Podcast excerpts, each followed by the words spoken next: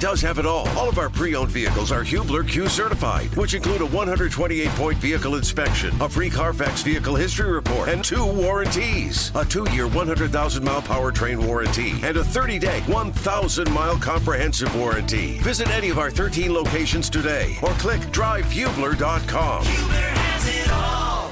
Who had a worse evening on Super Bowl Sunday? The collective city of Philadelphia or Tahoma 31 Grass? Oof. That's the question that's that's being asked into this afternoon. Fan Midday Show post Super Bowl Sunday on a day that I think a lot of people think should be a holiday, but we're hanging with you 12 to 3. Brendan King, our good pal Scott Agness from Fieldhouse Files. You see his work as well on 1075thefan.com from the Indiana Pacers. Eddie Garrison's on the ones and twos. Welcome in drivehubler.com studio. Fox Sports last night, Super Bowl. Kevin Burkhardt, Greg Olsen. Still think it's weird to see Tom Rinaldi, uh, honestly, on the sidelines with Fox Sports. That's a little bit different. Erin Andrews collectively thought they did a great job. It was a little different with no Joe Buck and Troy Aikman from Fox, but as you said, Scotty, before the show started, Kevin Burkhardt's a stud. Yeah, absolutely. I think that was one of the big question marks, especially maybe more so for those of us in sports media, is wondering what this looks like because it had a chance to be troubling, a disaster, right? This new crew coming in together and having the biggest moment with 100 plus million fans watching and they crushed it. I think Kevin Burkhardt was fantastic. I thought Greg Olsen did great as well. There was that situation where we saw the Chiefs on back to back scores essentially run the same play with motion, getting the defense a little bit confused, and ending up with a pass that any of us could thrown uh, that Pat, Patty Mahomes made there. And I, th- I, I thought Greg Olsen did a great job of answering a question we all had: is why was it so successful? Why was it working? So uh, yeah, hats off to that entire crew. And you mentioned Tom Rinaldi that's one of the main reasons you switch to a network like that Yeah. too by the way is you get a featured assignment one that everyone dreams about 38-35 Chiefs beat the Eagles. Shout out Jimmy Cook. You'll see you'll hear him on this show a little bit later this week. We do not know if Jimmy is awake and or even coherent right now, but I'm, I'm sure I'm sure Jimmy had a had a good time last night. Patrick Mahomes three touchdown passes. If any, I think his over under for passing yards was like 297. He missed that by 100 plus. But if somebody had like a Jalen Hurts to score three plus TDs, they had a pretty good night. that was one area brendan where it went opposite of what i was expecting Yeah. i wasn't sure jalen hurts would get to 200 that they would try to get the lead that they would try to run that had been what had worked for them all season long and it turned out to be quite the opposite mahomes under 200 yards which i would not have expected especially if they had any chance to win hmm. Super Bowl 57 comes to an end. Scotty, give me your general thoughts about the game. Yeah, so my first take in all this is that field. I don't think that's getting enough coverage and all that. 31, unbelievable. We were talking about it a, a little bit earlier, and I there was that conversation throughout Twitter. Is this is the biggest game of of the year? And that failed. The field failed them. I look up at the TV, and right away they're, they're showing the field goal. And early on in that game, think about those three points that swung because the Chiefs missed that, and it came right on the paint. I, I haven't seen comments from the kicker post game, but I absolutely believe that was a factor because his plant leg kind of he lost his footing. It slid out, and then again, credit to the Fox TV report at halftime. I think it was Rinaldi again who referenced how the Eagles changed their spikes in their shoes. That this was an issue for them, and the Chiefs had an issue with it previously. So they came in and pre- was prepared for it. That was my my number one feel. Um, I was very surprised, Brendan. Too, Chiefs won the toss and declined. Yeah. Uh, That that Tails never fails. that totally yeah, except for the last couple of years. that totally threw me off because I'm sitting there and how much uh, of us grew up with Peyton. We won the toss, we want the ball, and we'll we'll put the defense on their heels the rest of the game. So that one I thought was a little bit questionable. Now, Andy Reid and them, of course, know exactly what they're doing, but otherwise, that first half kind of played out like I was expecting. A slower start for the Chiefs. They're a second half team, and my goodness, uh, they proved that to be the, the case as well coming up in then that second half. And a little questionable calls. I don't go to that last penalty. I was going to ask you about that. Yeah, and I'm curious to hear your thoughts as well. The, the general thought is, yeah, it's probably a penalty, but do you call it in that moment? That's the general thought I've I've heard, and I'm I'm all about as long as you've been calling it, be consistent. I don't think you should change what you have been calling all throughout the game because then, as a defender or even an offensive player, how do you know what to expect? The rules are the rules. The player came out and said, I held, yeah, that's my bad. I hope I didn't get caught. I don't blame him for for for trying it because you never know when the you know the linesman's not going to see it. You might get it, mm, slip it through, and it might have saved you that touchdown. In turn, you get called for it. It was costly anyway. I don't have a problem with it. Do you? I didn't have a problem with it, even though maybe most people watching across the country would have liked to let the boys play, quote unquote. But look, when you get in that type of high pressure situation, you can't expect to get bailed out by the refs. If you do, that's a loser's mentality. For sure. Right. And even more so, the Eagles' defense was what was supposed to contain Patrick Mahomes all game. That's what we read about leading up to it. You can't let them march down the field like that. There were, Scott, three, four times last night. I found this on the web. Siri says, What's up? There were three, four times last night where we were at our Super Bowl party with my friend group, and, you know, Patrick Mahomes is suddenly at the Eagles' 30 yard line. It's like, how in the hell did that happen so fast? You know, they, they let Mahomes control a lot of those drives. Maybe on one leg at times. Whatever, by the way, shout out to the Chiefs athletic training staff because Mahomes looked like AFC championship Mahomes at the end of that first half. And then whatever they threw in that ankle, Right. That, that was like Michael's special stuff from from Space Jam. He had that 26 yard run at the end. That was kind of Yeah. the dagger, if you Yeah. will. It felt like. Yeah, so the the Eagles let that drive happen. And you can't expect to get bailed out by the refs when you are not performing to what was supposed to be the game-changing effect, and that's your defense. and we just didn't see him get stops at the end. Yeah. And how big you don't talk about special teams enough only until when it's costly, right? And we saw that huge return uh, by Toney to set things up in that second half. We saw the missed field goal early on. I thought that that was a critical situation there that helped ch- turn the tide a little bit there very much late in the game. And then on top of that, to go back to my opening thoughts about this whole thing, Jalen Hurts, I thought he rose to the moment. I thought he stepped up and played really, really well. Yes, he had that one hugely costly mistake, fumbling the ball, hmm. setting up the scoop and score. And there was another one, but it got called back, and I think probably rightly so. But that's where I, I also generally believe officiating evens out, right? Because sure. you know you had that late penalty, but you also had this scoop and score taken away. But that special teams play and Toney, you just go back to this game and and then you try to bring it back local. And what do these teams have? that The Colts are lacking weapons, mm. just guys that can just change the game. And so for me, I sit there and think one of the biggest things beyond quarterback, that's beyond obvious. The Colts need that game changing tight end. They need that safety valve, is what that's become. When Tom Brady needed a, a first down, he went to Gronk. When Mahomes needs the biggest play, and it wasn't just this game, it's been previous ones all season long, he goes across the middle, where for unknown reasons, Kelce is open. And so that's that's atop my atop my radar if I'm over there at West 56th Street. You need that game changing tight end.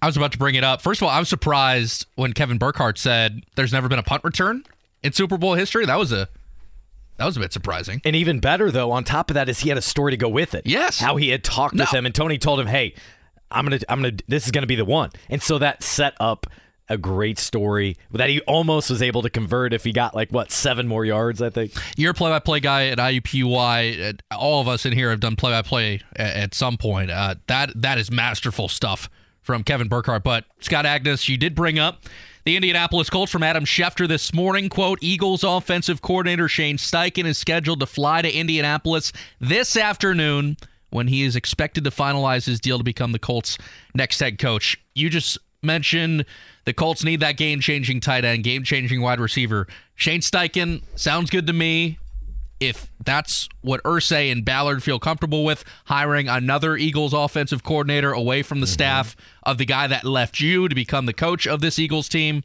I will say, though, Shane Steichen, you can hire him. And this is something that Mike Chappell has said a lot on this show. You can hire Shane Steichen, but he's not bringing Jalen Hurts with him. He's not bringing A.J. Brown with him. He's not bringing Dallas Goedert with him. By the way, Dallas Goedert was terrific last night. Average 10 yards a catch. Further my point. Yeah. Again, you see the value of those those tight ends. Yeah. So Shane Steichen, great. If he's an awesome play caller, even better. He's not bringing those game changing players with him, and now it's on the front office staff to get Shane Steichen these studs. Completely agree. And you're seeing, I think, with this move, what this represents to me is you see the level of offense that it takes to succeed right now. And I love the level of creativity throughout the, much of the league, not all, but especially with those two teams that we saw last night. What what was the score? 38-35? Yeah. The Colts averaged 17 points per game this season. Hmm. There were numerous times if they could have gotten to 25, I think they would have won five more games. They were offensive deficient. They just were not productive. That starts at the quarterback, that starts at having more weapons, and that starts with some creativity. And so this goes down that route for me. Now, I, I will say, and I, I look at this from what I have experienced, and it's more from the Pacer side. They tried Nate Bjorkgren. That was what this is, if Yeah. you will. Yeah. Guy Young who's stud. never he's never done it. Young stud. People saying good things about him. Very creative offensively. Going to try a lot of new things and, and tap into new portals to try to create some offensive productivity. But he hasn't been there. That's why I thought they, after the challenges they've faced with the last couple of coaches, I thought they would go more of a Raheem Morris, a guy who has been there, now has more assistant experience under his belt, and would kind of be that leader of men that Jim Irsay has been hinting about so often. I thought if they went the Raheem Morris route, Byron Leftwich is out there. Like the guy won a Super Bowl in Tampa But why is he out there? because they failed this year with the GOAT. But I will say, the guy's got a Super Bowl as an offensive coordinator. I think their best move was to go defensive and then bring on a older offensive coordinator, more experienced offensive coordinator that is like Leftwich. But again, if Shane Steichen's your guy, I'm good with it. Were you in the camp when this all started that you wanted young offensive mind? I, I was because that's everything the league is doing right now. Everybody. It's, all about the offense. Yes, you need a good defense, but who won out last night?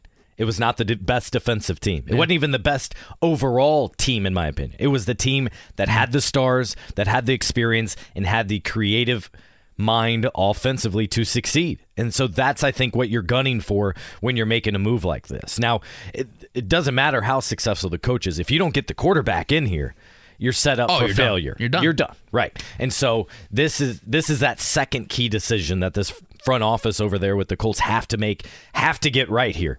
Or else what are we doing? Because it's been a it's been a lowly last decade, Brendan, hadn't it? Oh, it's been terrible. Well, we we do have to kind of baptize you in the command center in a way because everybody that has been here has given their sign of approval on one specific quarterback. So, who you got? What quarterback you like? this this is the initiation of the command center here. I here got you. the fan. I tend to lean more CJ Stroud. Okay, I do. based off of his Just on football everything playoff we've seen. performance, or did that Just- sway you even more? I, I'm going the entire co- his entire college season and what what he's shown on the field. Bryce, I don't think they can go wrong with either one of those two choices. And quite honestly, I'm very curious to see how this shakes out with the Bears. This Yes. could get really, really interesting to me. They I have am the all here for world in the palm of their hand. You could, you, I would certainly expect for them to trade back at least once. Same. Do you do you do a deal? In the speaking hypothetically here, do you do something where you just move back once, one to two, or one to five, or do you get really interesting and go back to two? Then the Colts wanted to get to two to make sure they at least get a quarterback. They could add f- three, four first round picks plus a little more just for bypassing a quarterback and t- taking presumably their top defensive player on the board. They are in the prime time seat. Now it's on them not to screw it all up. We had David Kaplan on the show about a month and a half ago. Asked him straight up, when was the last time the Bears had the NFL world in the palm of their hands and they controlled everything? He said four decades ago. So it, it's been a long, long time since the Bears had this kind of power. Uh, one thing that was brought up uh, among my friend group last night was, you know, Shane Steichen has done this with Jalen Hurts.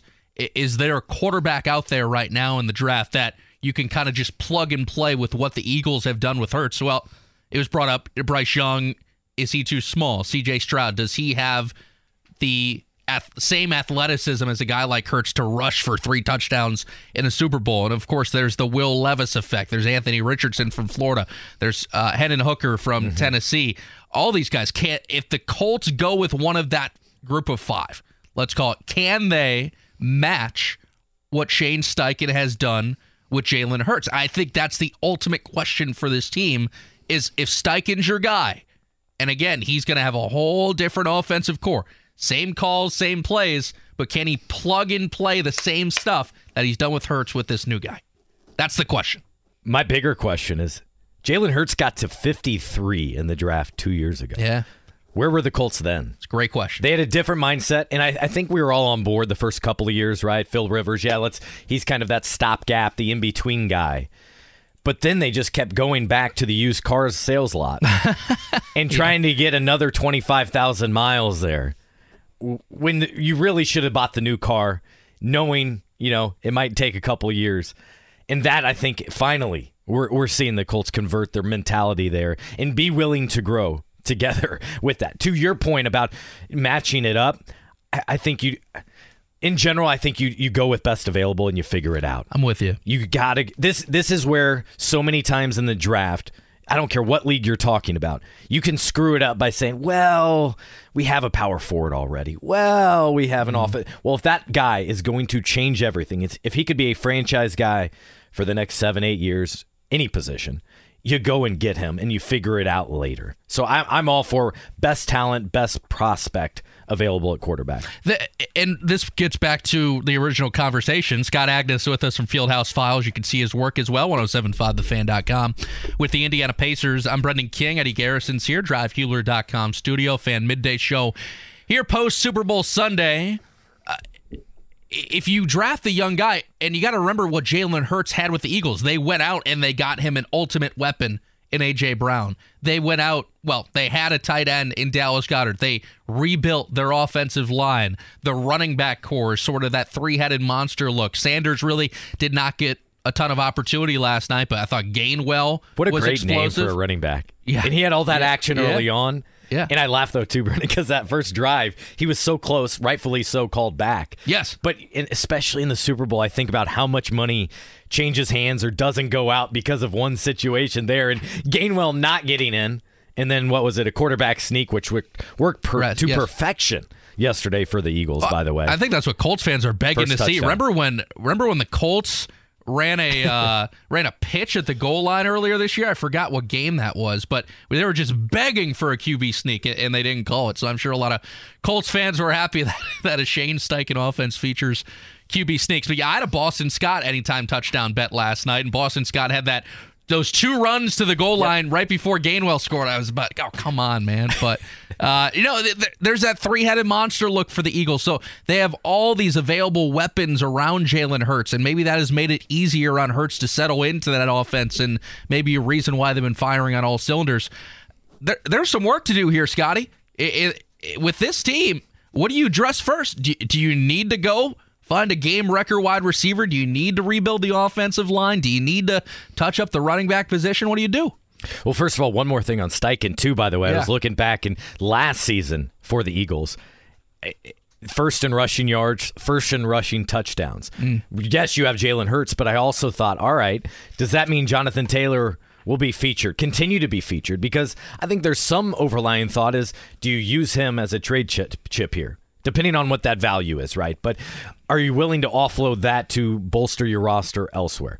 To me, it starts up front certainly with the line. I think it's certain. Last year we saw a, a, an offensive line that regressed. Clearly was not good enough for the long run. I think you probably need one more stability piece right there. And then outside of that, you need weapons. How long have we been saying that? For me, it starts at tight end, I think, because at that again, I hate to beat a dead horse, but that's become the safety valve for for quarterbacks in this league, mm-hmm. especially if you can get that dominant. Now, I would have liked to see more of their tight ends featured this past season, which we did not. I think that was something all uh, Colts fans would have liked to see. And then on top of that, you, you got to go out and add some weapons. I think the defense is good enough. We again, we just did not see that Colts offense score nearly enough to compete in this league. 17 points per game is never going to do it. Never. Never, never, never. Uh, halftime show, you like it? Yeah, I was good with it. Yeah, um, I thought it was okay. My gen- here's my general thought. I thought I, it was okay. I go into these. I want to be entertained. I want to hear some hits.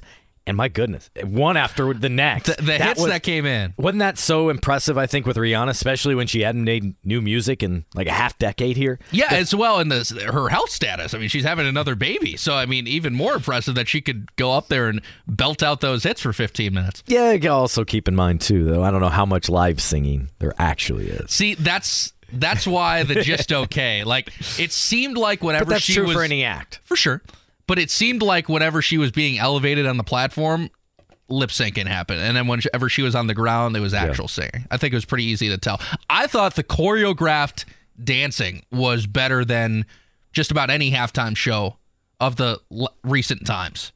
But yeah, the singing could have been better.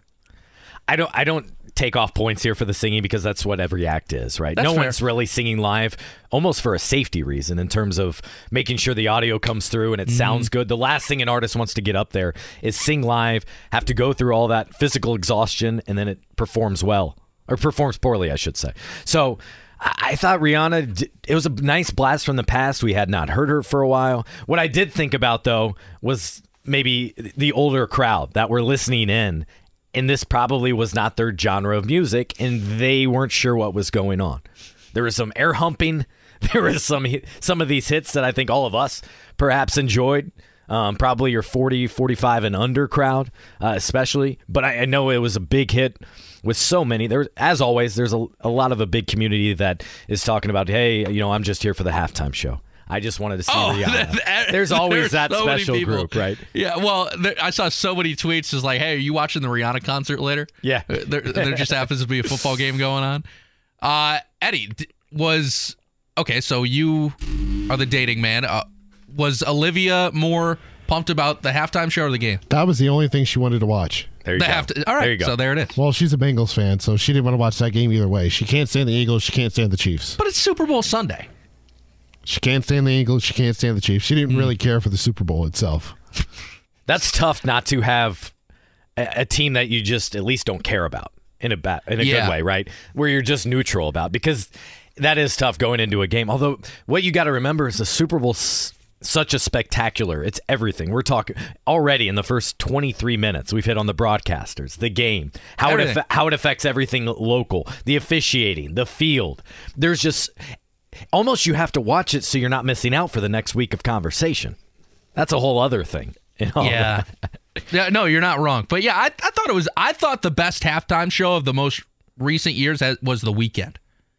That hmm. that was beautiful. That was beautifully No. put together. You didn't like that one? No. I don't know. I kind of like the preset stuff more so than just 15 minutes of back and forth on the set. I also I also thought she was going to bring out somebody last. Night. I was just gonna say I give her credit for taking this entire thing solo, yeah. while clearly being pregnant. Well, I, I I didn't think uh, when all of the lights came on, her like, there's no way she's bringing out Kanye. That that probably wouldn't fly too well. But no, I thought she would bring out Drake or Jay Z for like Run This Town or or something else. But yeah, it was solo. Got through I think ten songs, so a good variety. Can't get through them all, but no, I thought it went over well, and um, I thought the broadcast was great. Yeah, I I didn't have too many negative things to say outside of really the field. That's what was disgusting because they Tahoma 31. Brendan, they spent three years and like crazy. upwards of 800,000 we've read on this field and clearly did not get it right. That was a huge whiff. Do you know what they call the guy that made the grass? I do. The because sod- the be- sod father. Yeah. The, and I don't know if we don't know if he's specifically to blame. Obviously he oversees it. But there's so much to go into this that you know we're we're seeing that field was you know grown on a in you know middle Yeah. of nowhere in Yeah. Arizona for the last three years. Well, maybe they got to rethink that because that field. What I'm not a huge turf guy, but I know what turf is every single game. Yes. And you're not going to have to have a crew of what looked like 30 out there replacing divots at halftime and guys changing spikes. That's one big reason, in fairness, too, that I like indoor. I know a lot of people don't. I like indoor because it, it levels the playing field. You're not talking about the field, you're not talking about the weather conditions, the wind. And generally, you see the best team win. Well, I will say, the Sod father, he got his start with the White Sox, and then he actually Okay. he actually did South Bend's Four Winds Field grass, and there has never been a problem with guys slipping or whatever in center field at, at our ballpark. So I, I don't know if he's to blame or what, but or or like the fresh paint. I don't know, but that that got a little dangerous at times. By the way, on that paint, that was excessive. We do not yeah. need the NFL. No, we got the. NFL shield at midfield. Totally understand that. Yeah. Do we really need a ginormous Super Bowl logo at both 25 yard markers that extends like 15 yards? Ugh. and by the way, key point right there too is it's right where the kickers often are swinging at it, well, that's where the game-winning field goal came from. and the and the first one that was missed. Yeah. Uh, my my buddy, We can't have that. No. my buddy live bet. I, I guess on one specific sports book, you could bet that a field goal was going to hit the post. It was plus five hundred. Betting on the doink, huh? He bet on the doink and it hit. it hit. Uh, incredible. Uh, last thing before we have to take a timeout. Commercials. Did did the Tubi, uh, like TV commercial? That screw with you? It did not get me. It No. got. Oh, I, I was like, who changed the channel? Uh, but then I watched it again. I Yeah. realized they had Burkhardt and Olsen in different suits. So That's something not not everybody's paying attention to like us though. Yeah. Oh, being I- I- broadcasters, we're watching that closely. And I was seeing, hold on, that's a different camera angle. It's not nearly as good quality as the initial shot. I was thinking about all those for sure. But no, that one did not get me because I'm fully aware. I was fully aware of what Tubi is. It's a Fox product, it's their streaming platform Mm. that's for free. That, of course, they're going to market when they have the broadcast. And so I, I know it got a lot of people because Twitter was on fire after. People that. were losing their minds. Uh, the the dog one definitely brought out some tears in people. I would say. You know what I'm talking about? There, there were a couple dog commercials, but I, I think I know what specifically. Uh, well, it was like uh, they got the puppy, and then the puppy lived an entire entire life, and then it got old, and it was like reliving its life. You know, what I'm talking- I forgot what what brand that was, but or what. The ones that don't do it for me, because I'm not a movie guy, is the movies. I automatically tune out. me what too. about you? Uh, I have I- no interest in it. I'm not a Marvel guy. Yeah. So like the Marvel thing came on earlier, I was like, eh, you know. But I will say, speaking of movies, Serena Williams completely ripped off Any Given Sunday. the Any Given Sunday speech. Why did they just bring in Al Pacino for that? yeah, that's true. But yeah, it was. Car- commercials, I think in general, are have fallen flat, especially over the last decade. Yeah. Here's the thought I had though last night: How often are we watching commercials anymore? Honestly, only during live games. yeah. And that's basically it. Therefore, I think our mindset or we're tuned differently to approach these commercials. However, I will say too, if you're dropping seven million dollars for these commercials, so expensive. th- they got to be a little better. Some of these ideas, I mean, they're they're leaning hard on going back and tapping into the nostalgic era, and, and let's try to you know remake this. Let's bring this back. You mentioned you know like the Grease, um, the highlights of that, and, and I don't know. Commercials did not do it for me, but I did sit through them. That's the tough part about Super Bowl is when do you take time to go refill your beverage, Yeah. to go make dinner, whatever. Well, for some people, it's during the game. you know, the people that were there for the Rihanna concert. I will I say. John Travolta's head that uh, that's pretty shiny now. I didn't realize he was he was so bald. That's Scott Agness. I'm Brendan King. Eddie Garrison's here. It's the Fan Midday Show. Good one for you post Super Bowl. Don Fisher, the voice of the Indiana Hoosiers, is going to join us next. Brandon Gaudin from Fox Sports will break down Super Bowl Sunday. So I'm sure he'll talk some Big Ten hoops as well. And Rob Blackman, the voice of the Purdue Boilermakers, coming up at 2:30. BK, Scott Agness, Eddie Garrison coming back next. Whether it's audiobooks or all-time greatest hits, long live listening to your favorites. Learn more about Kisqali Ribociclib 200 milligrams at kisqali.com and talk to your doctor to see if Kisqali is right for you.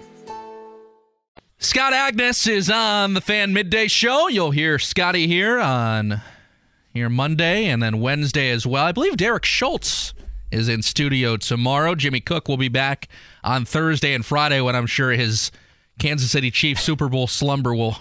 I can't wait will- to hear will- all about that. He's probably got some stories, man. Good for him. Good for Jimmy, by the way. DriveHubler.com studio, BK, Scott Agness, Eddie Garrison waiting on Don Fisher, the voice of the Indiana Hoosiers. We'll get hooked up with Fish as soon as we can. Hoosiers beat the Michigan Wolverines, by the way, in Ann Arbor for the first time since 2016. That was this weekend. Now Indiana again. They are on a winning streak. Three games, three W's in a row. You're an IU guy, right? Yeah, Yeah, It's the only place so- I applied to. Went Man, you there. got, you got to be pretty it. happy, especially at the last month or so. You have to be, yeah. I mean, what they've been able to do and rise through, and really handle their schedule ever since mid-January, right? Hmm, like, yeah. what what we're seeing is Trayce Jackson Davis put the team on his back and say, "Follow me," and that's what you love to see right now. He, he over his career, we've seen him deal with some injuries. I, I, I'm sure he's not 100 percent right now. Jalen Hood Schifino is the most talented player pro on that roster. But Trace Trayce has been there. He's done that. He's experienced. You're talking about not winning in Michigan. He's experienced all those different venues, and I think right now uh, he's done an exceptional job helping IU in this tough part of the schedule right now. So Race Thompson did not play on Saturday. There were five other IU players that touched the floor other than Trayce Jackson Davis and Jalen Hood Schifino. Those five players combined for 13 points. Yeah. That's what scares me, Scott, about this team because you can beat conference opponents like that. You can slug out a game by having two guys really lead the offense. I don't know if you can win in March like that. You need you need one star guy. You need the guy need that can go get you a bucket. Yeah. and then you need a bunch of role players who understand where they fit in in this. And you know, you talk about tournament weekends. You got to be able to do it for two games. You need that Friday Sunday, right, or the Thursday Saturday. And, and you do need those contributions off the bench. It was surprising to see just a seven man rotation. Usually it's mm-hmm. eight, maybe nine. And so to see what they were able to do, Trayce Jackson leading the team and scoring nine of the last 10 games, you got that part checked off. It seems like, especially when Race is out, Race is kind of not the heart of the team, but kind of a, a, a guy that they're so reliant of. Even though his numbers aren't big, right? Like it's it's a weird thing to say because he doesn't shoulder the load offensively. He's not their best defender. Uh, offensively, in fact, def- defenders sit back and kind of play center field with him. But with Race being out, we saw that's when that that losing streak a month ago picked up because they looked a little bit lost, unsure of themselves with Race at, without him in the middle of it. and I think he can he can go win you a game in March. Maybe single handedly. It depends on who you're playing. You you would need the team you're playing to kind of almost look identical to you, where they also have one guy and a bunch of role players. But and, and this is just kind of blowing smoke here, Scott. If you're playing a team like a Virginia or a Gonzaga or a Texas or a Kansas State, everybody on those teams that touches the floor can score. So that's where, in my mind, you run into trouble when, again, I would assume Race Thompson would play in the NCAA tournament if healthy. But if you're playing seven guys and only two of them score 10 plus, that's really, really hard to win a tournament game. Really hard. So that's just what concerns me. And more than that, though, how about three point shooting? Yeah. It not, and it's Yeah. not isolated to just IU in this game. Michigan only had five, but IU two for six. It seems like so much of IU's success right now, outside of Trayce Jackson Davis, is dependent on are they making shots or are they not. Jalen made one, Miller Kopp made one, and that was it for the game. I know Miller Kopp takes a lot of criticism, I think, if he's not in there shooting, if he's not out there knocking mm-hmm. him down, because a lot of people want to pigeonhole him into that role. He's a three point shooter, and that's it. I, I push you, I urge you to watch him defensively and see the ways that he covers up things. Oftentimes, he might be the one that picks up the foul, but it's because he was covering for someone else and was trying to slide in there for the block. I really have liked, uh, beyond the obvious of Trayce and Jalen, Miller's a guy I think that has impressed me in the last couple of months in conference season of what he's been able to do, and that's beyond his shooting because we know that can always be there. So Indiana gets Northwestern next. That's on Wednesday. That's a nine o'clock game, by the way. Eight o'clock Central in Chicago. So Northwestern, No big deal, right? yeah, they got a they got an interesting swing here that they get back to back home games against Purdue and Indiana, and all of a sudden, this game is for second place in the Big Ten, Scott. A lot riding on. crazy. Yeah. Just think about being a student at Northwestern. Yeah. To get this big win, they I couldn't the- have. I'm not that smart. I can't.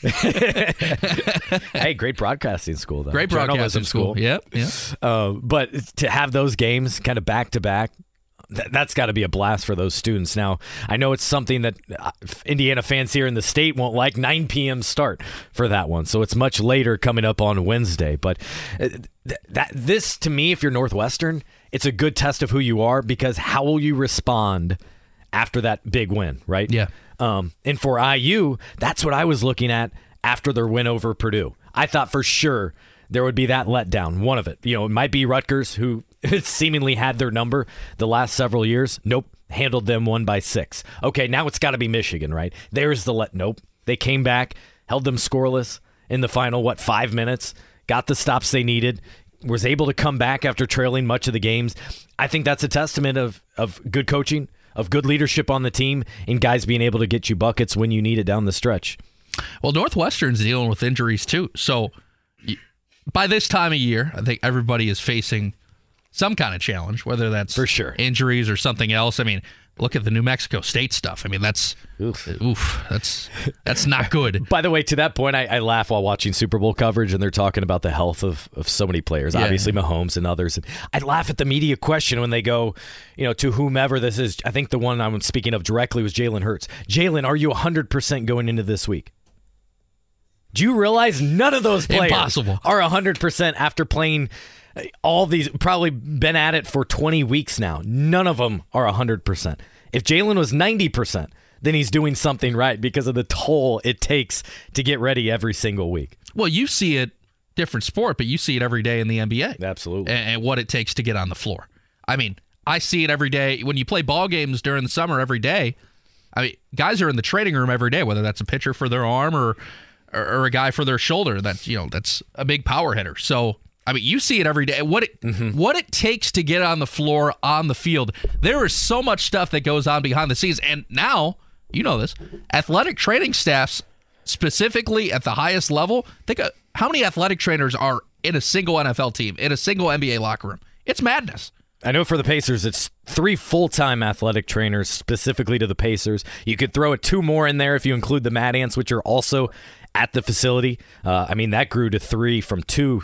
Three or four years ago. On top of that, you have sports performance people. And I think the one big thing to this point, Brendan, that would surprise fans is to know what happens after games players go to the training room, or excuse me, the weight room, and lift weights after the game. I don't understand that.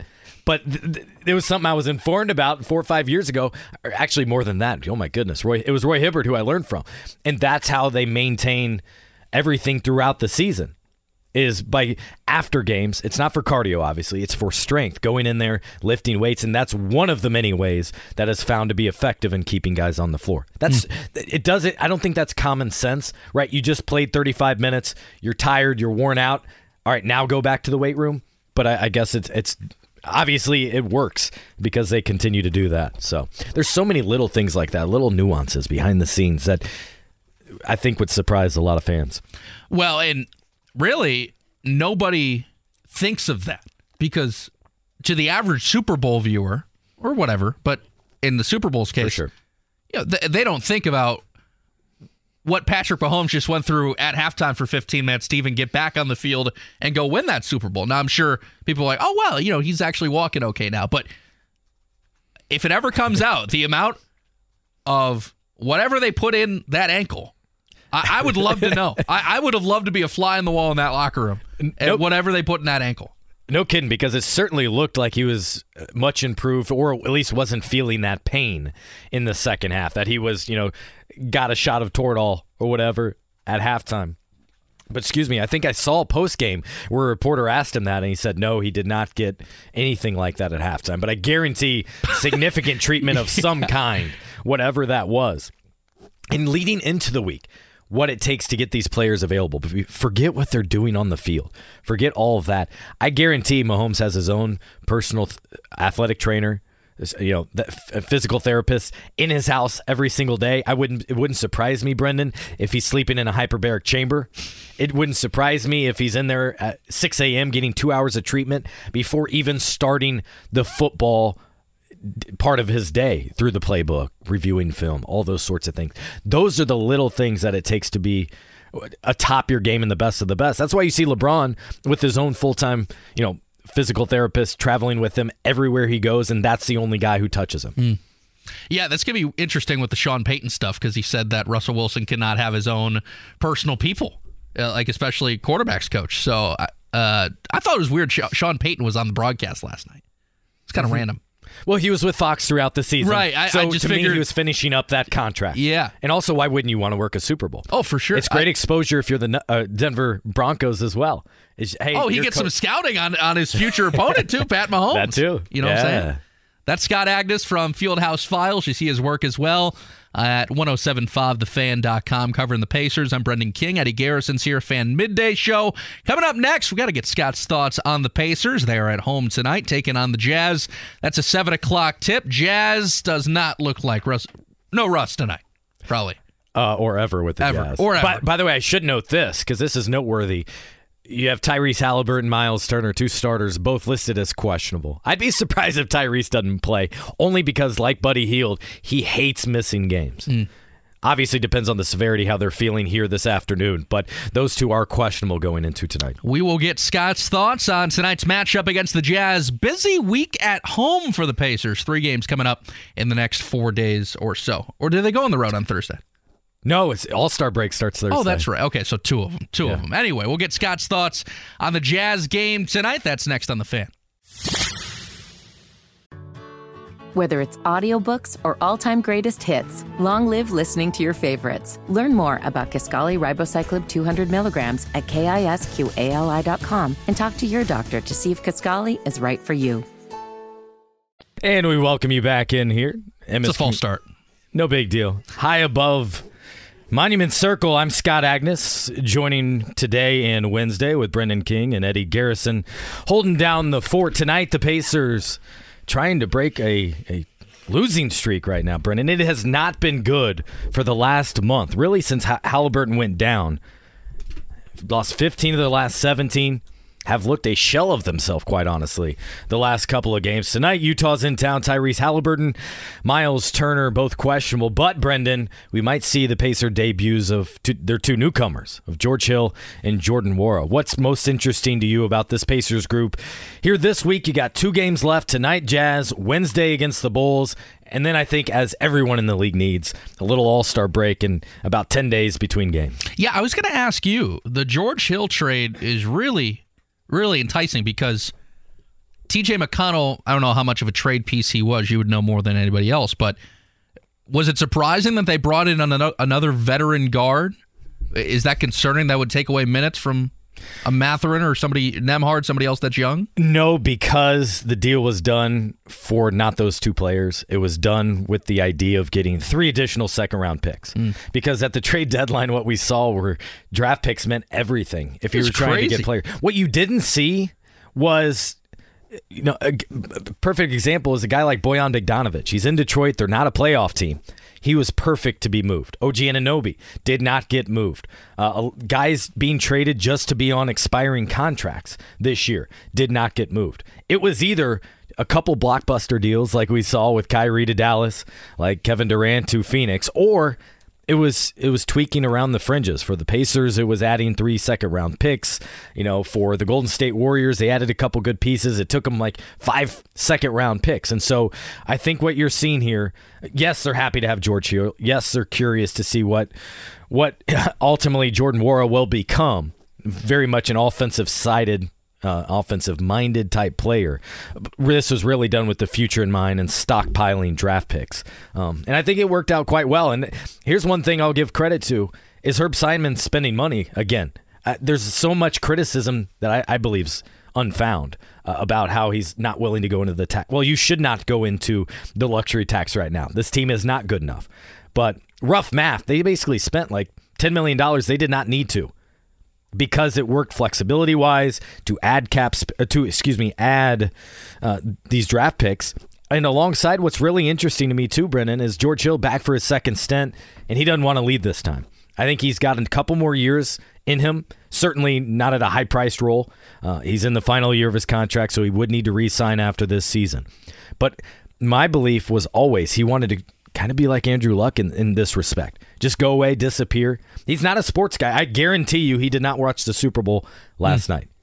He's he's always talked about how he's only playing basketball because it's something he's good at and, and he enjoys being out there in the competitive nature of it. But he's not one like Tyrese Haliburton that's probably watching 10 different games on League Pass each night. But what he w- he would like to do ideally is be able to be that veteran leader the next couple of years, retire a pacer, and what's even more intriguing is not disappear and go away, but maybe have some kind of role with the organization post playing days. I think everybody would be a fan of that. At minimum, how helpful could that be to, I mean, just in an ambassador role? You see it with Dwyane Wade with Utah, uh, even though he spent mo- his career in Miami primarily. But I think you're seeing players take on more ownership. Um, you're seeing the, a franchise like the Pacers aren't getting guys in free agency. So if George Hill could kind of help change that moving forward, even to a, a, a little degree, it doesn't even have to mean you're getting max free agent guys. But and then also maybe help tweak things inside. He's a player. He knows exactly how things are run. He's been dealt a half dozen times, so he knows what works and what doesn't as he was going around to the different franchises. So I think that's an intriguing piece about what he could pot- potentially mean for the franchise now and for the next handful of years. You think James Johnson is coming back on? I think that's the plan. Yeah. It has not been completed yet. I think we'll hear that this afternoon. Because look, the veteran leadership all of a sudden, I mean, that seems like a really diverse and fun locker room. Because I've been Mm-hmm. I've been at the games enough to see James Johnson has been on so many teams. That guy walks to the away bench nearly every pregame to give somebody a hug that he knows. No, you're exactly right. He's on his 10th team in 14 years. Yeah. And it's been He knows amazing. everybody. it's been amazing to me, Brennan, how quickly he has made he has been able to become an integral part of what this team is about.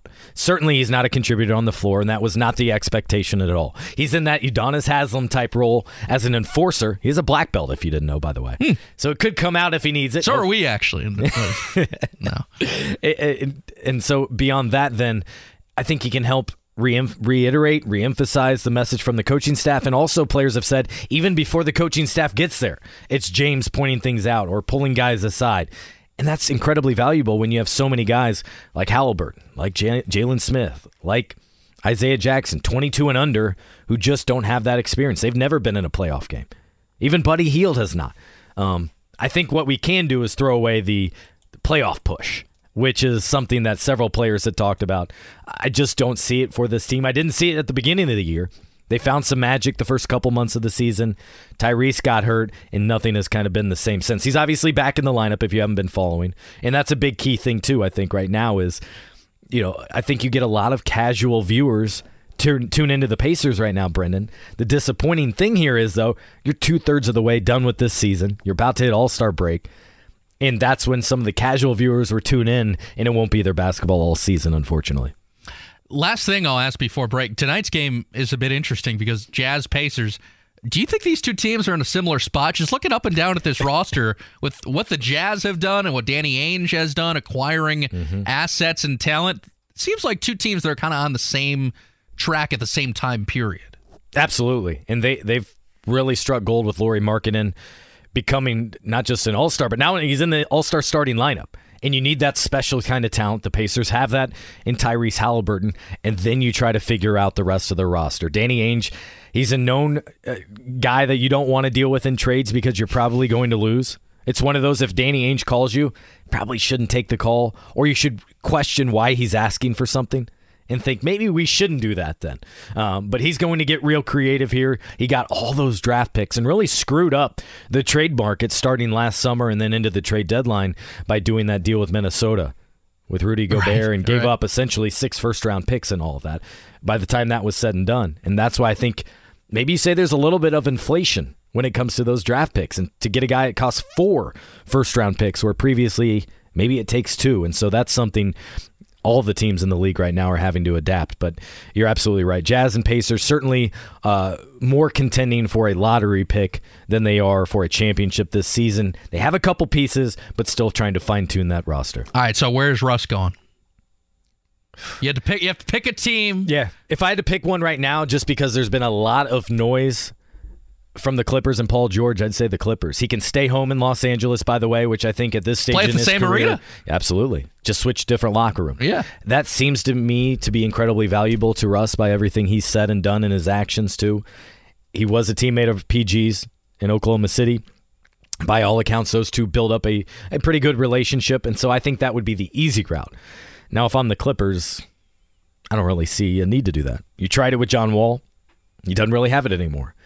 I'm not sure you want to insert Russell into that situation and try to figure out here and all the drama that it brings, fair or not, it becomes a huge topic of concern. You know, does he come off the bench?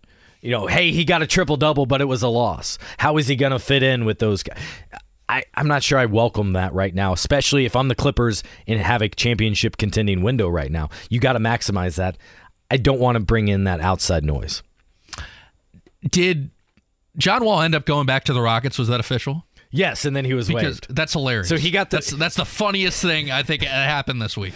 Yeah, the, That, that was incredible. those guys, the, the individuals who are be able to sign incredible deals and then get waived. yeah. So they make that money regardless. Is business Hall of Famers. In Oh, sports. amazing life. Good good for him. But Must be nice. after he talked all the sn- smack about Houston, the fact he was even a rocket for a minute. yeah, there's no way uh, they were going to welcome him back in that locker room. Hell no. But what you're seeing too, they're kind of opposite of the Pacers, is they don't really have that veteran leadership. They got rid of EJ, Eric Gordon, and finally, thank goodness, got him out of that situation. He was one of those guys where, just from a basketball purist standpoint, I wanted to see elsewhere so he could actually contribute to a decent roster. Same thing I, I believe about Bradley Beal in Washington. Yeah. I would love to see him Man, reach the still got it. playoffs. Yeah. yeah, he can. He doesn't have to do it every single night, but I would like to see him get moved.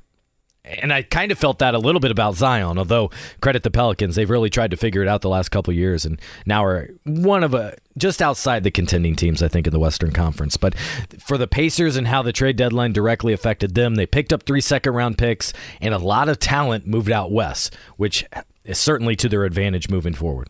That's Scott Agness. I'm Brendan King. Eddie Garrison is here. Coming up next, we'll hit the hotline brought to you by the Mower Shop in Fishers and themowershop.com. Bringing on one of our good friends. That's Brandon Gaudin from Fox Sports, the voice of Madden as well. BG will break down the Super Bowl. Might as well talk some Big Ten basketball, too. That's coming up next on The Fan. Whether it's audiobooks or all-time greatest hits, long live listening to your favorites. Learn more about Kisqali Ribociclib 200 milligrams at kisqali.com and talk to your doctor to see if Kisqali is right for you. That could only mean one thing.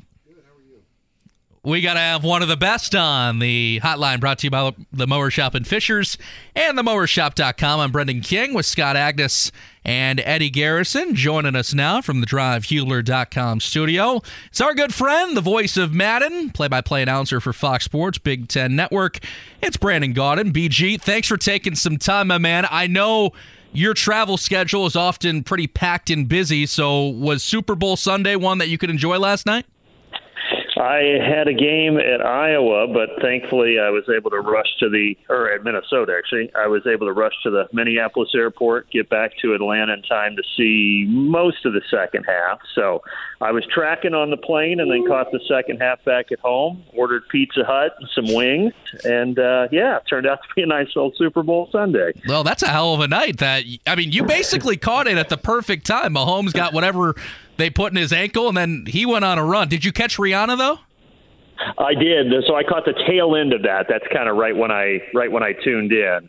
Um, and there was a debate that we were having, my girlfriend and I, whether it's Rihanna or Rihanna, because every time you hear her say her own name, she says Rihanna, but 99% of the world, including myself, calls her Rihanna. So there was a there was a little back and forth, but I think we need to respect that she wants to be called Rihanna. So I'm go- I'm going with Rihanna. Going with Rihanna. Brandon Gaudin joining us. Brandon, you had those great and hilariously entertaining videos during COVID. Maybe we need a video breakdown of how to describe her, what how, what we call her, and why, based on interviews. I, I think that would be right up your alley.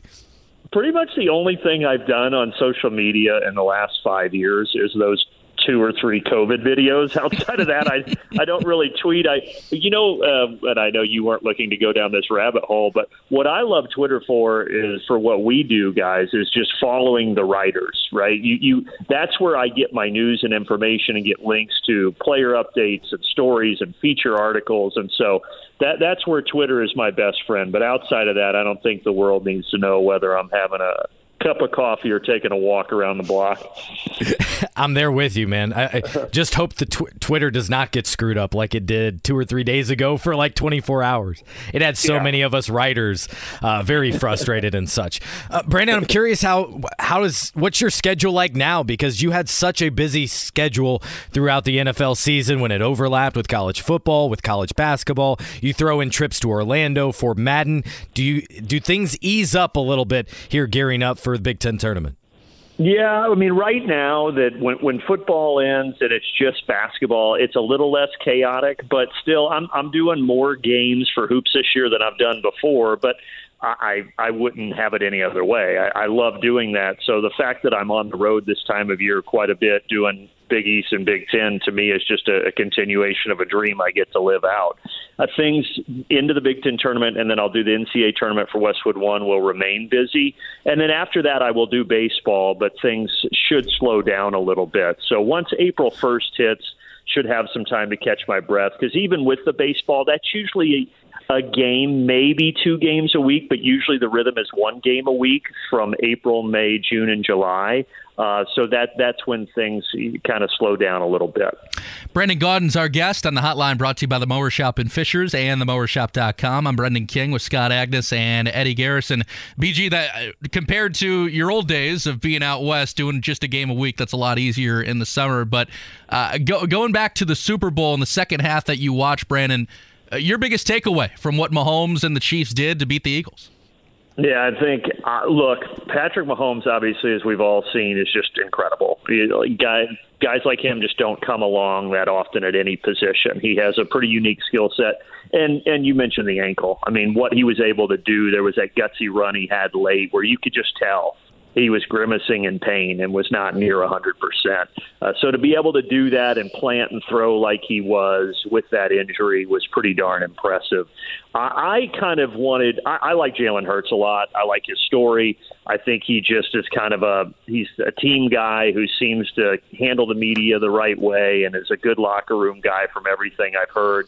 So I, while I love Mahomes, since he had one, I was kind of hoping that Jalen Hurts would get one. Uh, but you, you can't help but love the Chiefs. I just, I don't know. I had Kelce, uh, the whole crew. It just seems like a really good team. And it was the thing, thing though, that just was blowing my mind watching the game was was the field condition. And I know a lot of people were talking about that last night and today, but I, I'm just blown away that in the, the biggest spectacle in all of sports that they let the field be in that shape and that it wasn't properly tested out so that it could be better. I, I wonder if they had any inclination going in that this could be a problem and they just didn't say anything. But they're very lucky that somebody didn't tear an ACL or do something more serious on that field with all the slips that were going on. We didn't have injuries, Brandon, but we did have an impact play in terms of guys losing their footing, the first kick by the Chiefs, doinking uh, instead of going through. So it certainly had that impact there. I'm just, you're right. It's surprising to see in the biggest game of the year for something like that to become an X factor um, and all that. To bring it back local, talking with Brandon Gaudin here, I'm curious as you, you have the unique experience to talk with these quarterbacks, to talk with coaches as you're going around and calling games uh, throughout the season for Fox. The Colts reportedly in talks with Shane Steichen and probably going down that road. Uh, more of an offensive minded guy, a creative play caller. How much have you seen that become more of a trend over the last few years? And uh, would that be, make the most sense in your mind to some of these um, teams that have head coaching openings? Oh, I mean that is the trend. Not only is it more offensive minded, it's young offensive mind. And uh, Shane, I, I don't know how old he is, but I know he's not forty. Um, and so, look, I, I get it, and I, he's he's one of those names right now that you hear a lot of positive things about in coaching circles. And when you're out doing games, he has a great reputation. He's got the youth. He's supposedly a very energetic guy, and like you said, people love offense. Like uh, defense, just I don't know. I, I mean, I know what happened here with the trend of the world that we live in, and everybody wants more excitement and offense, not only in football but in all sports. So I understand. Uh, but it's like defense. If you if you hire a defensive coach anymore, and some teams certainly have them, but it's just not as sexy as it once was. So uh, the Colts debacle, and we'll call it a debacle, and I've been witnessing it from afar. I did have one Colts game last year when they played Washington, but it, it's just been tough to watch as someone who grew up in the state and, and grew up with those great teams with, with Manning and Marvin and Edge. Uh, it, it's been tough to see so much turmoil, and I'm just hoping they can find somebody to turn it around. I'm not here to say that Shane's the guy if he is the guy, but certainly he has an incredibly positive uh, reputation he's got a great background of the coaching trees that he's come from out west. So uh, we'll see. Uh, we'll see if he can be the guy to turn it around. Uh, I, I hope he can be.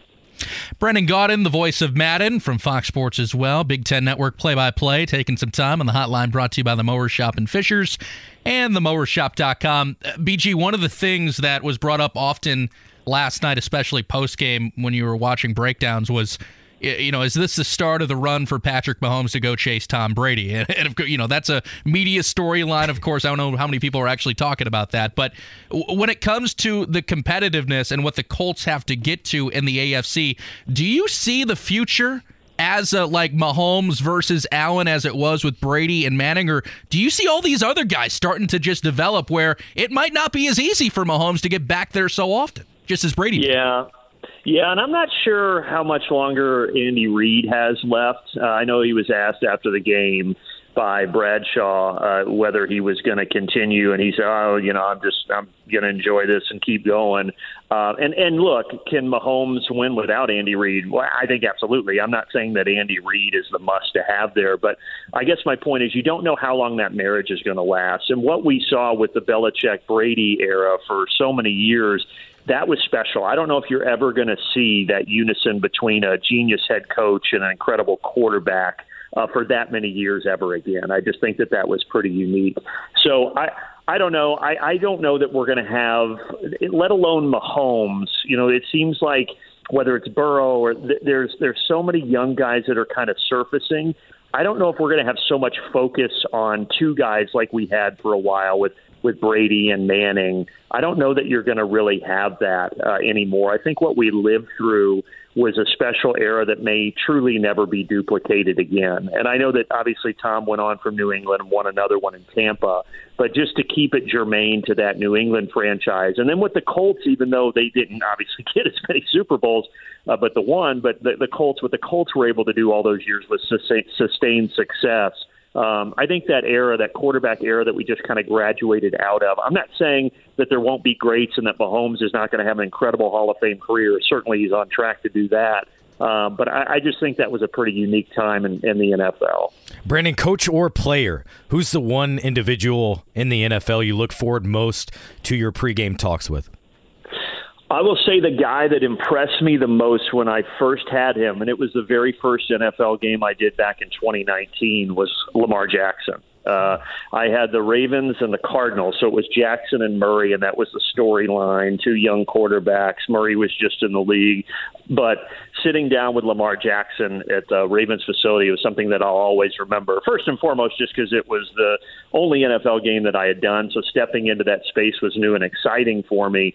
But when he came in, he just kind of commanded the room, and the way he talked, it was like, man, this is a guy that I would want to follow if I was in a locker room he was just cool, calm, and collected, uh, incredibly well spoken, and just the way at such a young age that he was breaking down the coverages that he was going to see from the Cardinals and teaching us about what to look for as broadcasters was pretty darn impressive. And that's always stuck with me. And again, a lot of that because it was the first meeting that I had. And there's been a lot of other greats that, that I've been fortunate to be with over the last few years. But that that's the one that always kind of sticks at the top of my mind. BG, speaking of broadcasters, Kevin Burkhardt joining the fraternity of guys to call a Super Bowl last night. First of all, I thought his suit game was spectacular. And then secondly, uh, y- you being with Fox Sports, I'm sure you've had plenty of time to talk to Kevin. So just your reaction of him getting to call the big game and how he did. Yeah, so before he got on the current team that he is, he was paired with Charles Davis for the number two team. Charles is now at CBS, but Charles is the guy that I do the Madden game with. Right. And so, kind of through Charles and and Kevin being at Fox, those guys kind of became uh, mentors to me and great sounding boards. And Kevin is as and Charles, but we're keep it to Kevin here since he just called the Super Bowl is as good of a guy as there is. And you know his story was told of him being a former car salesman. Then he got into doing the dugouts for the Mets on SNY, and now all of a sudden, here you fast forward 15 years later, and he's calling a Super Bowl. It's a, it's a pretty cool story. It's a story of like perseverance and hard work, and a guy just treating people the right way around him. So I didn't get to catch the beginning of the broadcast, but when I saw them come on camera. Uh, before the third quarter, I was just I was just smiling, just happy for him. Someone that deserves to be there. That's a a great broadcaster and even better person. Brennan, let's switch to college basketball now. In, in terms of what you've seen throughout this Big Ten season, I mean, IU's certainly on a roll.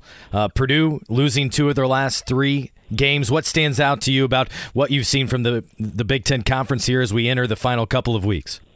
Well, for the Indiana teams, I mean, look, we all know Purdue's good. I was surprised they lost at Northwestern, not because Northwestern's not good. Northwestern is good, and they certainly punched their ticket to the NCAA tournament with that win yesterday.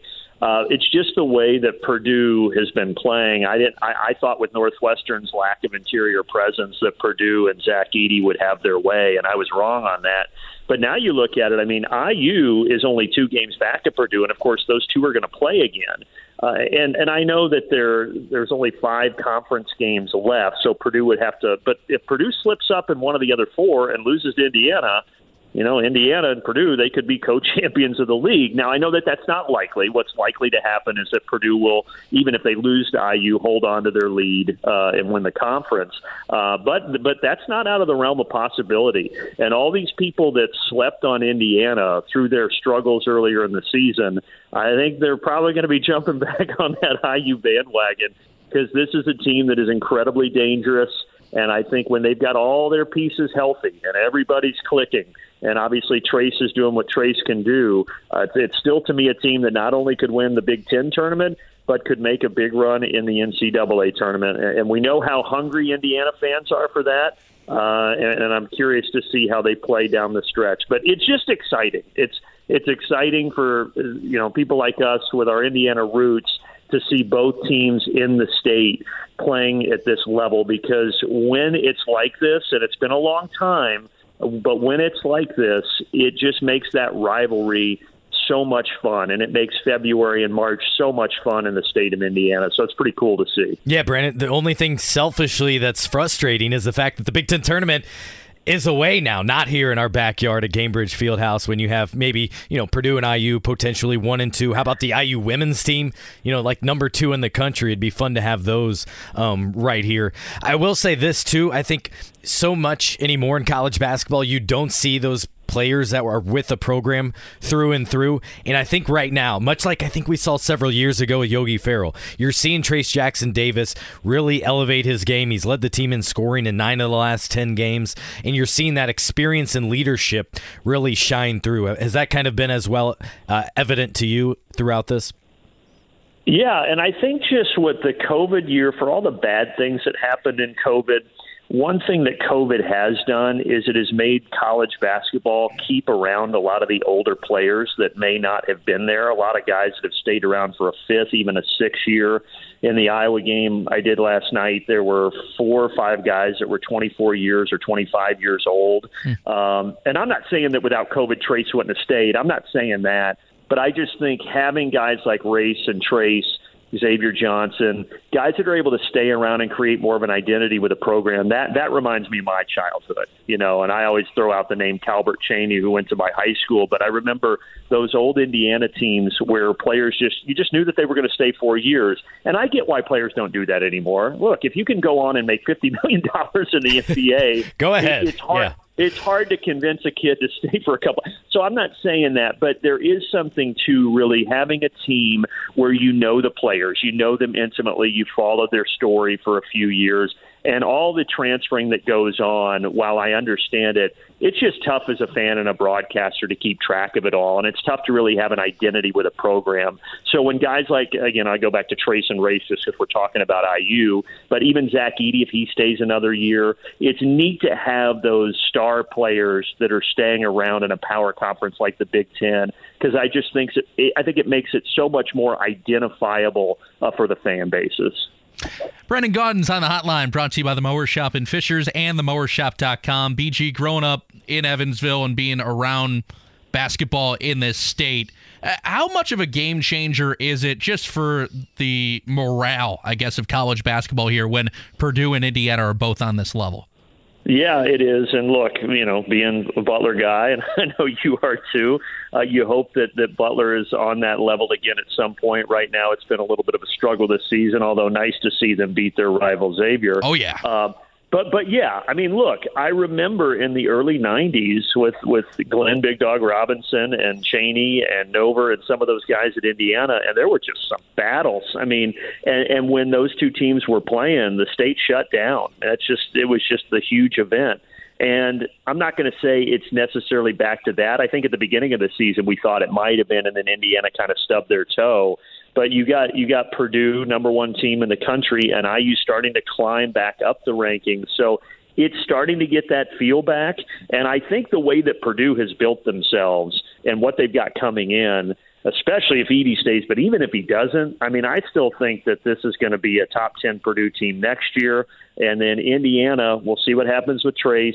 Uh, but but the way that I think Mike Woodson is starting to brew things at Bloomington could have a similar situation.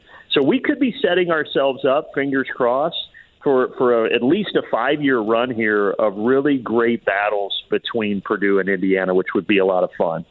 What's up next for you, BG? What do you got next? I've got, let's see, tomorrow I have uh, St. John's at DePaul, Nice. and then Wednesday I have Minnesota at Michigan State. So I'm going to stay here today, fly out early in the morning to Chicago, drive up to East Lansing, and then come back home on Thursday. Well, we will let you get back to all the prep when you got back-to-back games. That's that's a lot of work, my friend. Hey, we appreciate the time, BG. Appreciate it, guys. Great to talk to you. All right, Brandon Gaudin with us on the hotline brought to you by the Mower Shop in Fishers and the mowershop.com. That is quite the schedule that our guy has. Yeah, th- that's the di- different thing when you're not a t- uh, team broadcaster. Meaning, All over. Don Fischer, for example, calls all IU games. He already knows his schedule. He knows where he's going to be. Versus a guy like Brandon Gaudin, uh, there might be a time when he's in a uh, city and nearby the broadcaster's sick and he gets penciled in there. But more than anything, I mean, it's it's it's unbelievable, really, throughout the season. Uh, talk about the NFL season as well. You throw in, he might be, you know, in a Chicago Bears game on Fox on Sunday, then call a Big Ten game Tuesday, something else, you know, Thursday, then another Big Ten game Saturday. You might get three, four, five different games in there, all at different locations, all traveling commercially. It's crazy. The- the- But the- again, that's what we love about it too, being Man, broadcast. That's the life. That that is truly the life. And I will tell you, um, during COVID, I would have done anything to Mm-hmm. be on a ten hour bus ride in baseball with with you know forty five people. uh, Pack, pack in one bus. That that's what was missed, and you know it's guys like BG that are that are leading the way for really the next generation because he's about to turn forty. So really, I mean, he's going to be the guy. You know, he's going to be the Nantz and I don't know. Um, Yeah, the those guy- types of guys for the next generation. I was going to say the guy in his age group as well, Joe Davis, Adam Yeah, Amin, yeah. all outstanding broadcasters that uh, you know are doing so well. And you're right about COVID. Like, yeah, I think any of us, and it's because it's more than just the games. Um, and so one of the things that was removed from people like Brandon Gaudin was doing the games on site. Sure. Was those individual meetings. I asked him, you know, who impressed you? Lamar Jackson in their sit down talks. It's those things that even during that COVID year, when they were doing remote broadcasts for a year and a half, that they were not afforded. Now it's generally, for the most part, back to normal for most broadcasts, and and that's that's huge for so many in the business, and and it it leads to a better product, right? It leads to a more informed broadcasters, a better feel for the team, and I think the broadcasters have more of an appreciation for the broadcast because they can physically see you put the work in. That's Scott Agness from Fieldhouse Files. You can catch his stories and work as well. 1075thefan.com. I'm Brendan King. Eddie Garrison is here. DriveHubler.com studio. Coming up, we got a chance to hear from you. You can call in at 317 239 1070. Talk about the Super Bowl. Talk about the potential Shane Steichen hire, reportedly per Adam Schefter. Shane Steichen is actively flying to Indianapolis, potentially to take the head coaching job for the Colts. 317 239 1070. We got a window for you. Rob Blackman coming up at 2.30 to talk some Purdue hoops. Thanks again to Brandon Gunn, and we'll come back next on The Fan. Whether it's audiobooks or all-time greatest hits, long live listening to your favorites. Learn more about Kisqali Ribociclib 200 milligrams at kisqali.com and talk to your doctor to see if Kisqali is right for you. LiveHubler.com studio. Brendan King, Scott Agness, and Eddie Garrison. Cam and Devin making an appearance as well. What's up, boys? For the wrong reason, though. Eddie, what are you breaking over there? Everything. I'm surprised we're still on the air. That's what I'm saying. Well, you got the uh, you got the YouTube stream up. It's about the only thing I've got going up right now. Uh, what was your Super Bowl Sunday like, Eddie? Uh, had some baseball practice yesterday with. Oh, you had to uh, go coach. Yeah, I had to go coach Look a little bit All right. from uh, two to five. Swung back uh, to pick up the girlfriend, and then we went over to my parents' house and watched about the first half and then halftime, and then I had to go back to the apartment so she can get a nap in before work because she works nights. Man, you're back and forth Sunday. You do anything? No, I was prepared for this and a lot of Pacer stuff going on, man. We got two more games this week, then All Star break, and I'll be out at Salt Lake City. So, like, it's Oh, you're geared- going? Yeah, absolutely. Love it. Love those it. those NBA events are, are important to be at. There's everybody there. So many different people I can talk to, can interview, and on top of that, six Pacers are going to be there if you include a couple of the Mad Ants as well. So. eh, No stopping in terms of that stuff when it comes this week. But yes, the Super Bowl parties, I was never one that enjoyed like a 20 person party.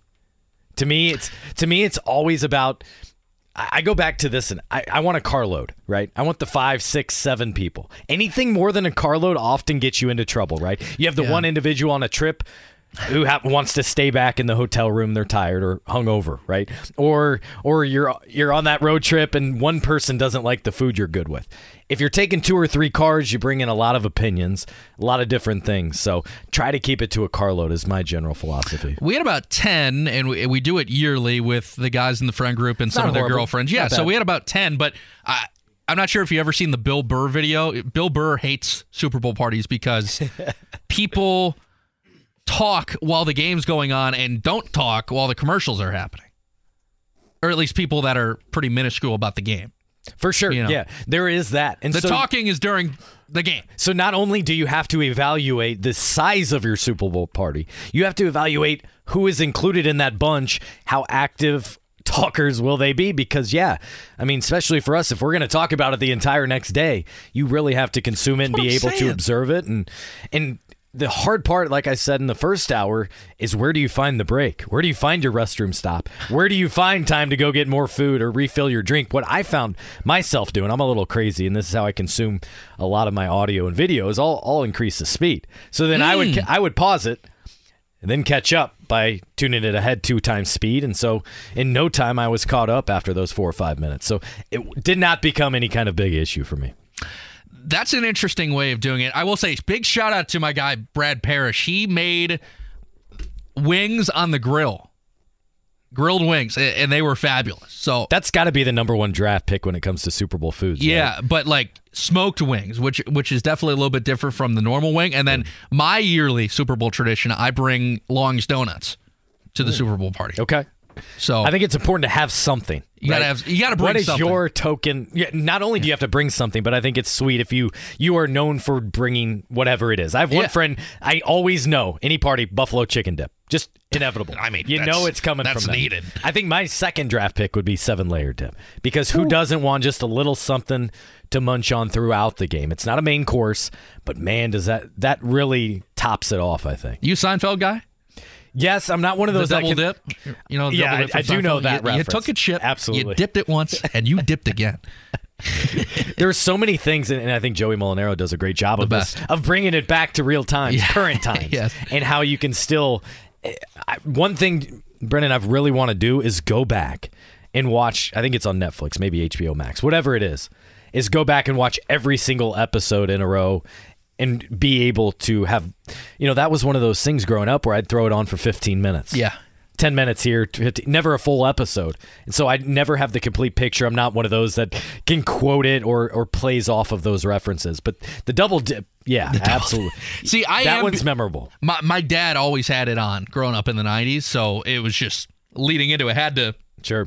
kind of like you. I did the thing where you know what, I'm just gonna watch this whole thing, and then became a fan. Uh, will Indianapolis become a fan though of Shane Steichen? Per Adam Schefter, Eagles offensive coordinator Shane Steichen is scheduled to fly to Indy. That's this afternoon, so could be in the air right now, could be landed right now when he is expected to finalize his deal to become the next head coach of the Colts. Joel Erickson from the Star just tweeted this 25 minutes ago. When the Eagles played the Colts on November 17th, this is what Shane Steichen said about Gus Bradley. Again, thanks to Joel Erickson for tweeting this. Quote, I've got a ton of respect for Gus Bradley. I worked with him for four years in LA. He's a hell of a football coach and a hell of a human being. So, does a Shane Steichen Colts coaching staff keep Gus Bradley? What do you think? I would think so. I'm not sure unless the the and by the way, Brandon Gaudin references age. Shane Steichen, 37 years old, so he's definitely under that 40. He's younger than year old mark. BG. Mm-hmm. Wow. Yeah. I, so the only here's one thing that that irks me a little bit, Brendan. I'm curious where you stand on this. So many fans are impatient right now. You know, why isn't they a hire talking about the first week? All right, why are we doing second round of it? Do you not want a thorough process? Why rush into this once again? And what's the hurry, Murray? What are we doing here? Right? The only thing, and I think KB talks about this often in the morning show, is just the chance at getting other coaches. It's what filling out your staff. Outside of that, I don't I don't think there's any justification for not taking your time, for not interviewing as many candidates as you want. And by the way, one thing, one advantage to all of that can come in the future when maybe the guy you don't hire, you have a binder on him and you know kind of what his tendencies are.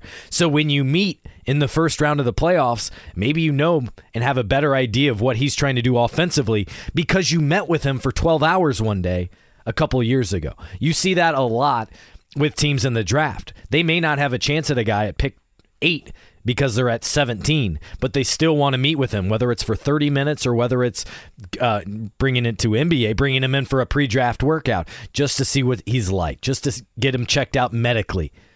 Allow for your assistants to get your hands on him. And they can tell, those assistants can tell in a short time is this a guy? Does this guy love basketball? You know, so to with Shane Steichen, I have no trouble with the Colts taking their time here. There's no hurry outside of maybe losing out on assistance. And so if you like Gus Bradley, and I don't know how you could not with what his side of the ball has done, especially this past year, I'd be all for keeping that intact. And then, of course, as Shane Steichen would come in and really reset things, I think, offensively and bring in some coaches that he's comfortable with because that's incredibly important. Those guys have to surround themselves with at least one or two individuals that are their right hand man, that they trust with their life because they're going to the office with them 14 and 15 hours per day. You need that guy to kind of be there at all times for you and, and know your way of thinking. So even if you're not present on the football field or in the office, that guy knows what you would be want, wanting to be carried out.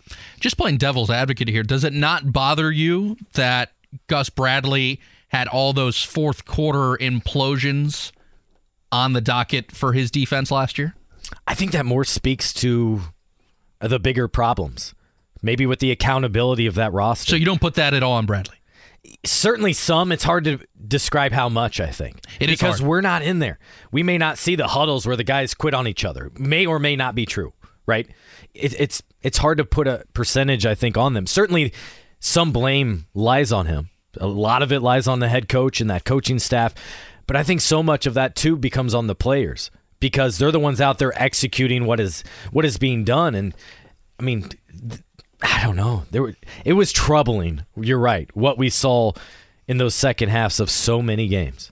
But if if the offense could score, it would make things a lot more interesting. It'd make a lot things things a lot more competitive when they can score more than 17 points per game, and that's what Shane Steichen's tasked to do. Number one. I think you hit on it there, Scott, with the offense. I think that's the reason why the defense cr- crumbled late is because the defense was on the field so much. Time of possession, man. Yeah, Yeah. you just get worn down, and I think that's what I think that's that's what happened in those fourth quarters with Gus Bradley. And we heard the rumor last week, BK.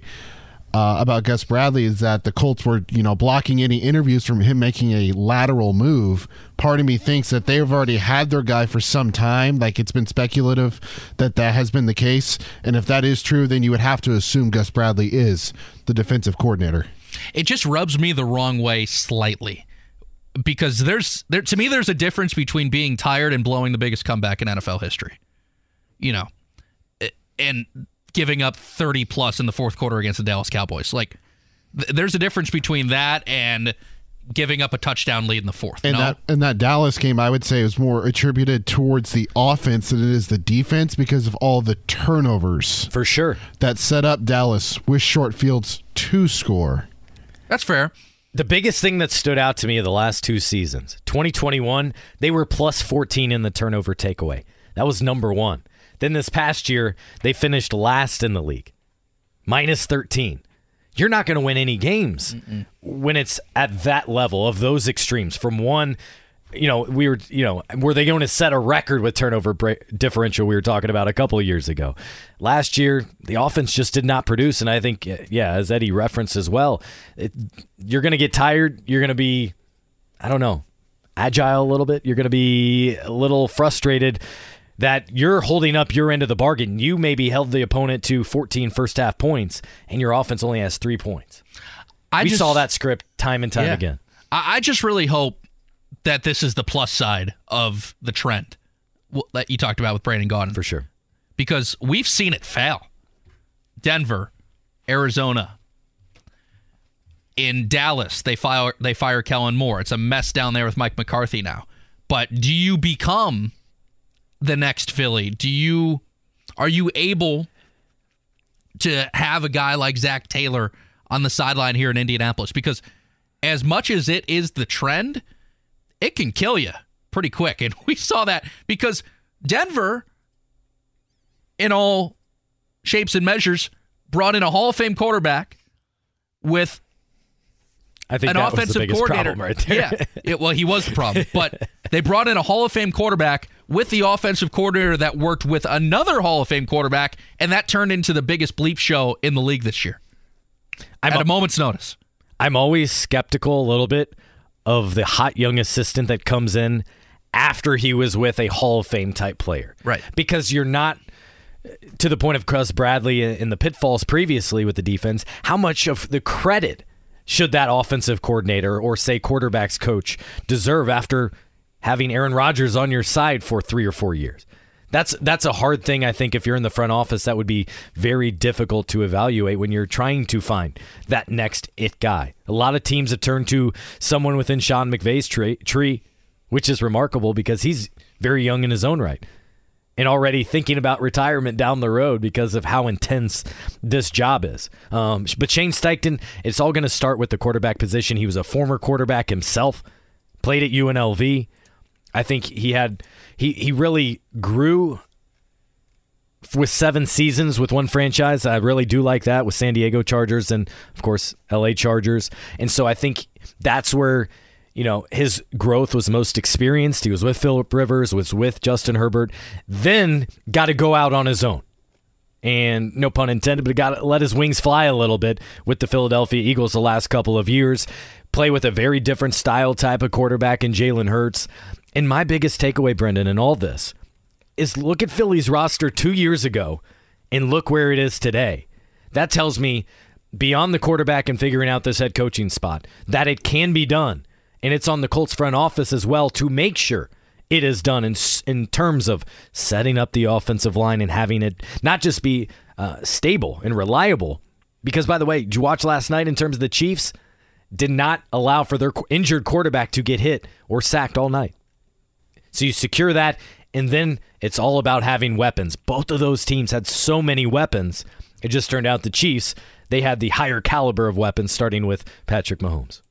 Maybe Steichen comes in and he wins the press conference. Maybe he comes in and he impresses everybody. But Sirianni didn't last year. He had, or two years ago, he yeah. didn't have to. He, he had to earn his right to get respected in that city. And by the way, that city will jump on you if they don't like you, and they'll they'll they'll boo you out of the place if they don't like you. So good for Sirianni that he was able to win over people that quickly. But Kind of the same case here. Scott, Colts fans to me have the right to be skeptical. Colts fans in no way should just accept this and be like, all right, problem solved. We're good. We got an offensive guy. Because as you said to hit the show, this is half of the deal.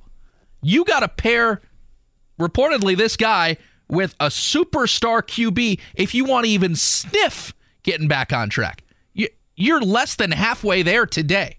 And that's what people got to remember. Yeah. And then the other thing that becomes noteworthy is who does he bring with him? I'm sure he'll bring a couple of, uh, assuming this goes down, which is the way it's headed, is that Shane Steichen from Philadelphia would presumably bring a couple of assistants, close colleagues with him.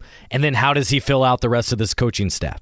And the other big thing we've heard from the players inside the Colts locker room is, is kind of the leadership accountability standpoint. That's where I'm very curious of of what Shane Steichen is like in terms of that because that's something that has absolutely been lacking the last couple of years. It seemed like Matt Ryan was providing some accountability, but it's also very difficult to do that when you're having a troubling year, when you're benched, then you're brought back, then you know what's your what's your future like you you need to know and the teammates need to know that this is our guy indefinitely moving forward. By the way, that same Adam Schefter report, Jonathan Gannon, the Eagles DC is interviewing with the Cardinals today. So the Eagles might end up losing both of their coordinators under Nick Sirianni. We'll see what happens there. Scott Agness is here. I'm Brendan King with Eddie Garrison coming up 2:30. Rob Blackman, the voice of the Boilermakers, will be with us. Jazz and the Pacers tonight from Gainbridge Fieldhouse. That's at seven. We'll get Scott's thoughts on that ball game next here on the Fan. According whether it's audiobooks or all-time greatest hits, long live listening to your favorites. Learn more about Kisqali Ribociclib 200 milligrams at kisqali.com and talk to your doctor to see if Kisqali is right for you. To Brandon Gaudin, it it's Rihanna now. That's uh, what he said. That's what he said. I think I we all have referred to her as Rihanna. And some, yeah, I've always been Rihanna. And some may go Riri. I was I was surprised. I was surprised to see. Apparently, in 2006, she played at the Vogue here in Indy. Was not aware. Yeah, I saw a post. She in 2006, like right before she exploded, she was at the Vogue. Imagine going to the Vogue and seeing Rihanna. That's some good. That's a good value for that ticket right there. I I, I thought was she was shocked. Great. I, I think the, the thing that stood out to me, Brennan, most about her performance was it was just a reminder of, oh, another hit and another yeah, one. that was it. Oh, that one was her too. Like, and, and she didn't even play them all. She that's how talented she is. She didn't play Disturbia, which is my personal favorite, which I was a little disappointed in. But that's right. okay. That's okay. Uh, Indiana Pacers. They get the Jazz tonight from Gainbridge Fieldhouse, 7 o'clock tip. As you said, Scotty, Tyrese Haliburton and Miles Turner questionable. How much do you put into that though? Yeah, it's one of those you're coming off a back to back. Obviously, again, nobody at this time of the year is 100% healthy. Um, but one, you have to have full indication of what your thoughts might be with a player going into it because of gaming, sports gambling, and all that type of stuff. I have a hard time seeing Tyrese sit out just because he hates sitting out. He is listed as questionable. Miles Turner listed as questionable. It's against a Utah team that, much like the Pacers, is more interested now, I think, in the future prospects that could come with the draft. You see the Pacers, and they've lost 15 to 17 over the last month. It has not been a good month for the Pacers. But, Brendan, I will say, I think it has been revealing in a good way. In that, for those, whatever it was, 10 games that Tyrese was out, a couple of weeks, is you realize if you didn't already, they were more than one piece away. They Tyrese this is a little bit of an exaggeration, but like Peyton, he filled and covered up so many of a team's flaws. He made them so much better. But you've what we've also seen from opponents now here, especially in the last couple of months, is opposing teams are locking in on him, saying if we take him away, we remove him from the equation, hold him to 10 points or 8 assists instead of 12, we win the ball game. And that's turned out to be true right now. He needs other players to step up. Miles Turner's been the other guy that's been consistently producing on the offensive end. I think before the last game, he had four double doubles in a row. That is not the player most of us are used to in terms of rebounding numbers. And so he's having a career year. Was all obviously rewarded with that contract extension that was well deserved, but it also worked out well for the Pacers, both what it means for them in the short term and what it could mean in the long term in the next year or two, should they decide to go that route. But everybody in the league, I can tell you right now, Brennan, is trying to get to Thursday, the start of the All Star break, where most in the league, uh, players and coaches have no responsibilities. And I would guess many of them are on the first jet down to Miami, Cabo, anywhere warm without responsibilities for four or five days. As they should be. So trade deadline passes. Daniel Theis is still a pacer. For your knowledge, Scotty, was that either one, the Pacers wanted to keep him, two, he didn't play enough to kind of try out to be traded, or three, um, something fell apart and maybe he was on the block. No, there were a lot of players I think that some might throw out there. I know you did with TJ McConnell earlier. Right. TJ's not getting moved. Yeah. Daniel Theis, not a good time for him and for the team to do that for those multitude of reasons. One, I think his opinions changed quite a bit from when he arrived here. He saw a team that was rebuilding entirely. Uh, that you know maybe they would focus a lot on Jalen Smith and Isaiah Jackson. Would he become the fourth big? Well, no, he's being played as the the backup big right now. Now he sat out over the weekend Saturday at uh, Washington. I don't blame him either, or the team. They'd call that injury management, and it's one of those where if it makes sense and make it make it work. But he, the, for him, he's able to play right now pain free after having a, a unique knee procedure in another state, the only place that it can be done in this country, um, to kind of scrape out some things that were bothering him and leading to swelling. Like the only place where it's legal? The only place that they were aware of that does this specific procedure. Wow. I don't think it was. It was not anything like PRP. I think right. Yeah, I was gonna say go it's like illegal in, in I don't know, Correct. illegal in Nevada, but legal in Georgia. Nothing like this. I think more maybe in terms of the doctor who who does this kind of scraping, removing procedure. That's how it was described to me. Um, I don't. I don't think Daniel Theis was looked at at all to be moved right now. Uh, a team like say Boston, where he came from, would love to have him back, obviously, but he cost ten million this year and next year as well. A little pricey for a guy that had only played a week. Um, the timing of him coming back was not specific uh, to kind of showcase him or anything like maybe some want to read into. It was 12 weeks after surgery. He was eager to see what he looked like. Clearly a little bit out of shape, but how could you not be after not playing in a game all season or since September? I, I think the real candidate that other teams were most interested in, from what I had heard, was Chris Duarte. They saw a guy that didn't quite have a defined role, was not starting, came off the bench, uh, had most recently at one time had a did not play coach's decision. And much like the Pacers talk about, other teams were looking at and say, all right, how can we insert him into our system, utilize him more and better? Um, but you just did not see a lot of those trades where a first round pick, um, you know, brought back a guy like Bojan Bogdanovic or like Chris Duarte or anything like that. I think the Pacers looked into trying to get somebody in the front court on the wing, but the the prices right now are just inflated, much like our money, and it just didn't make sense. And I don't blame them. You try to get to the off season, and you try to stockpile a little bit more there after you have a little bit more assets to your name. Now what is you it got? now is it inflated because there are teams in the West looking for a wing to help slow down Kevin Durant, or is it more inflated on the East side of this because the East is wide open outside of Boston and uh, Milwaukee?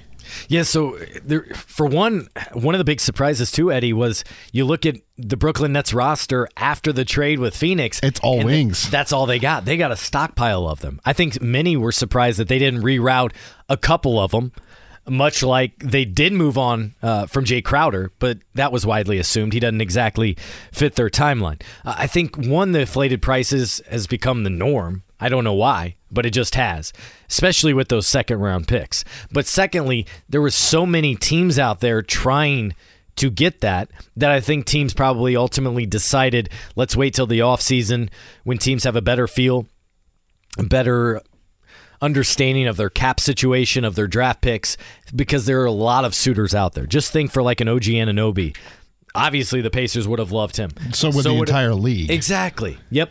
I mean, Dallas would have, Memphis would have. If you're if you're in the West and you got to go against LeBron, against Kawhi, against PG, against Kyrie, that's a, a, a that type of player is exactly what you're needed. And so moving forward to bring it to the Pacers is that's an area they've got to fill. They've not had a true four on their roster since that young, really. They have not had a good defensive minded wing since I think 2016, 2017 with Paul George. That's been a real missing link for them right now. That, I mean, you look at the Washington Wizards, Bradley Beal, who's not 100%, not playing great in general right now. I think that's uh, maybe one of the reasons he didn't have a ton of trade value. He drops 32 on them.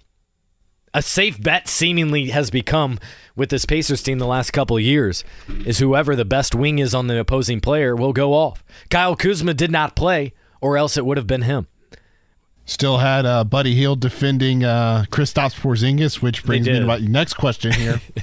what do you do with Lauri Markkanen tonight? How do you defend him? Here we go again, right? It, right. There's always somebody in the league. And, and for Markkanen, I mean, he's easily had an all star year and deserve uh, some of that start. I think you probably throw Nesmith on him. Aaron Nesmith and Nembhard have been their two top defenders. Nesmith, you maybe you give Miles Turner a chance, but there's no obvious selection. Is the point here? Yeah, and that's what they have to address going forward.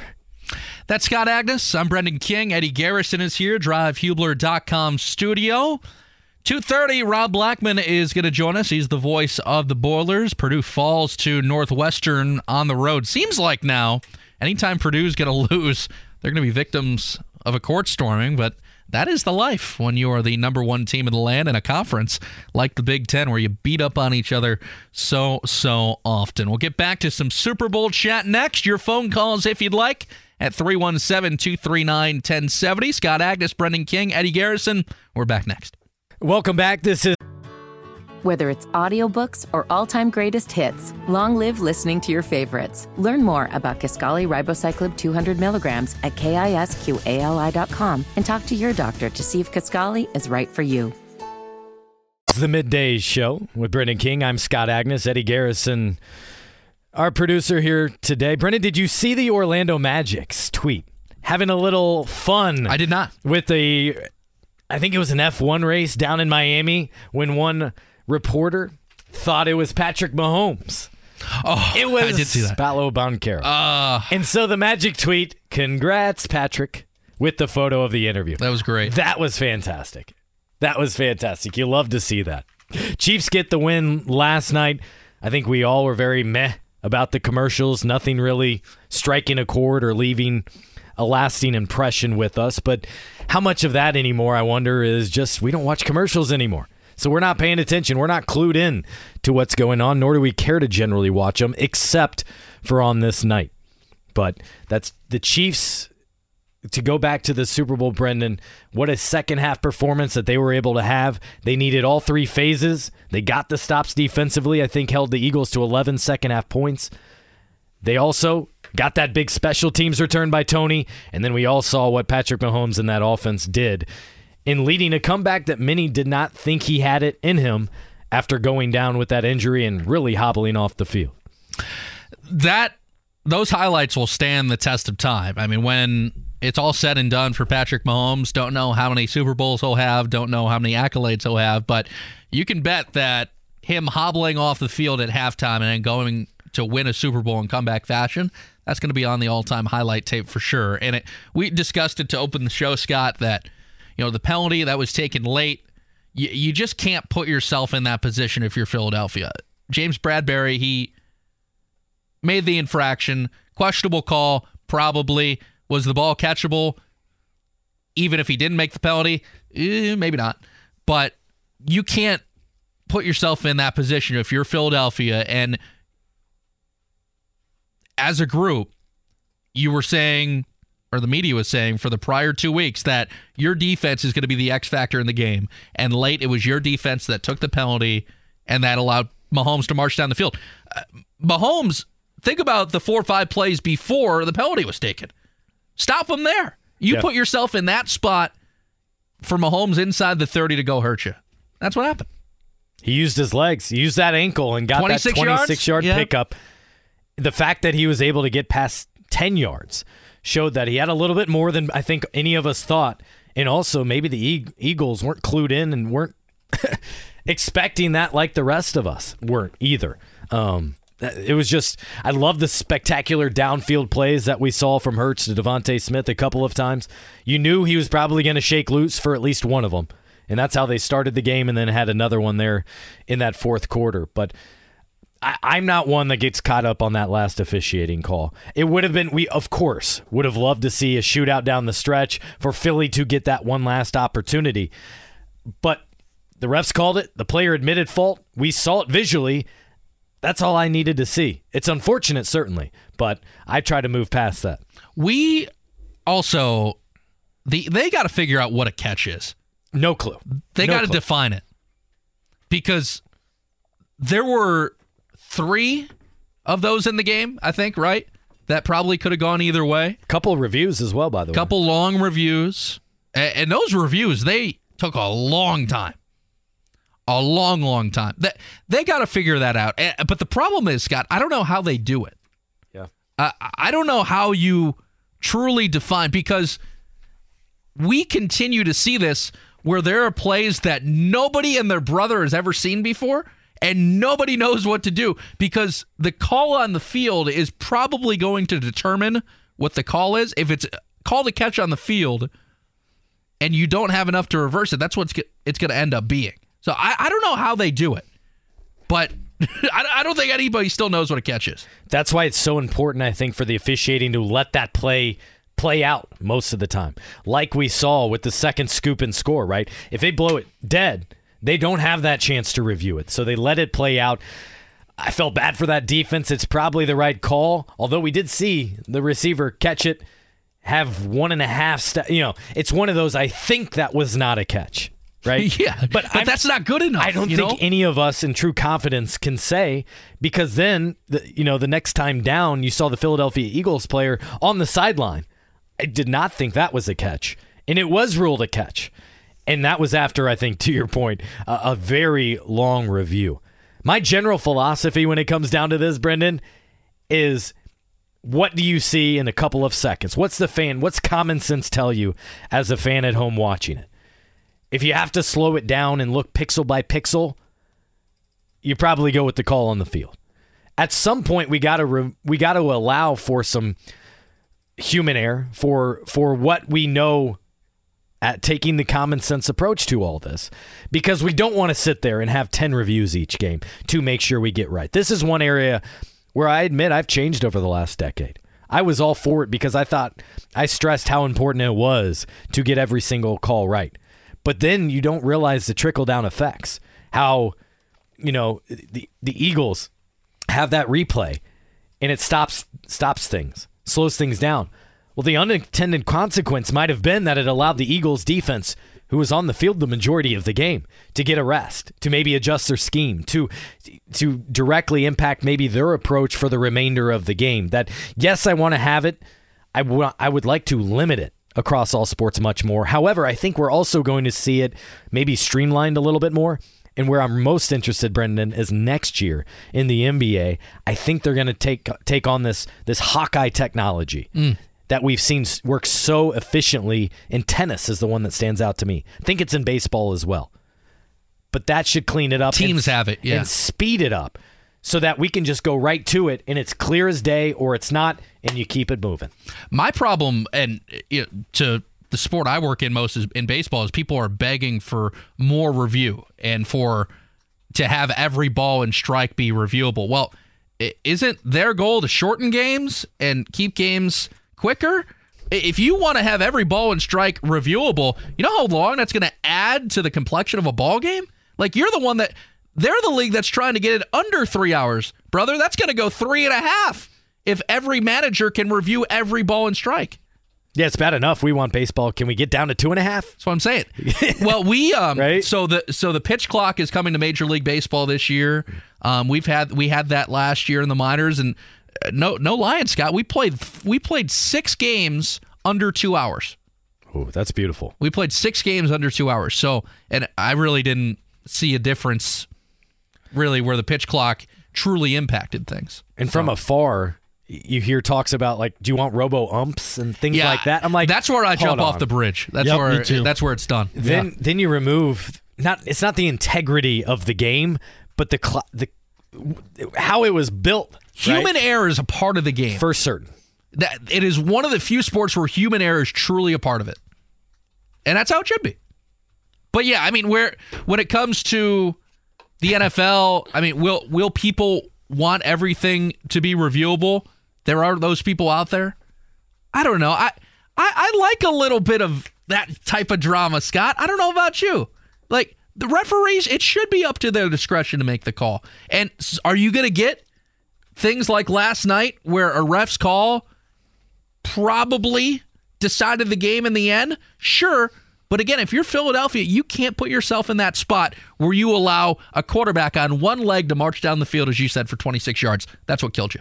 There's the point right there. Don't let it get to that level. Yeah. Don't let it march the team march down the field to put yourselves in that position. And I I'll admit I don't mind that risk by that player either. Cuz if you don't hold on to him, he's probably let loose for a touchdown and it's ball game anyway. Yeah, and I think that like was he's a- denying it. He he admitted Correct. that it was a penalty. The guy that committed it said, "Yeah, it's a penalty." Yeah. Case closed. We all Done. saw it and he acknowledged it. So what more do you need? I think that was a matter of him saying, "Let me take the risk, the 30% chance here that they won't call it, that I'll get I'll let it sneak by and we'll be good." There's still no guarantee that the Eagles would have marched down the field and scored themselves in what 95 seconds. Now we all would have liked to see it for certain. The other thing though, Brennan to, to kind of wrap up maybe this conversation on officiating is how it then im- impacts the officials and the confidence in their calls. I think because of the ability to review things, they second guess themselves, or they don't maybe call it how they should or feel because then they know it can be reviewed and it opens that up.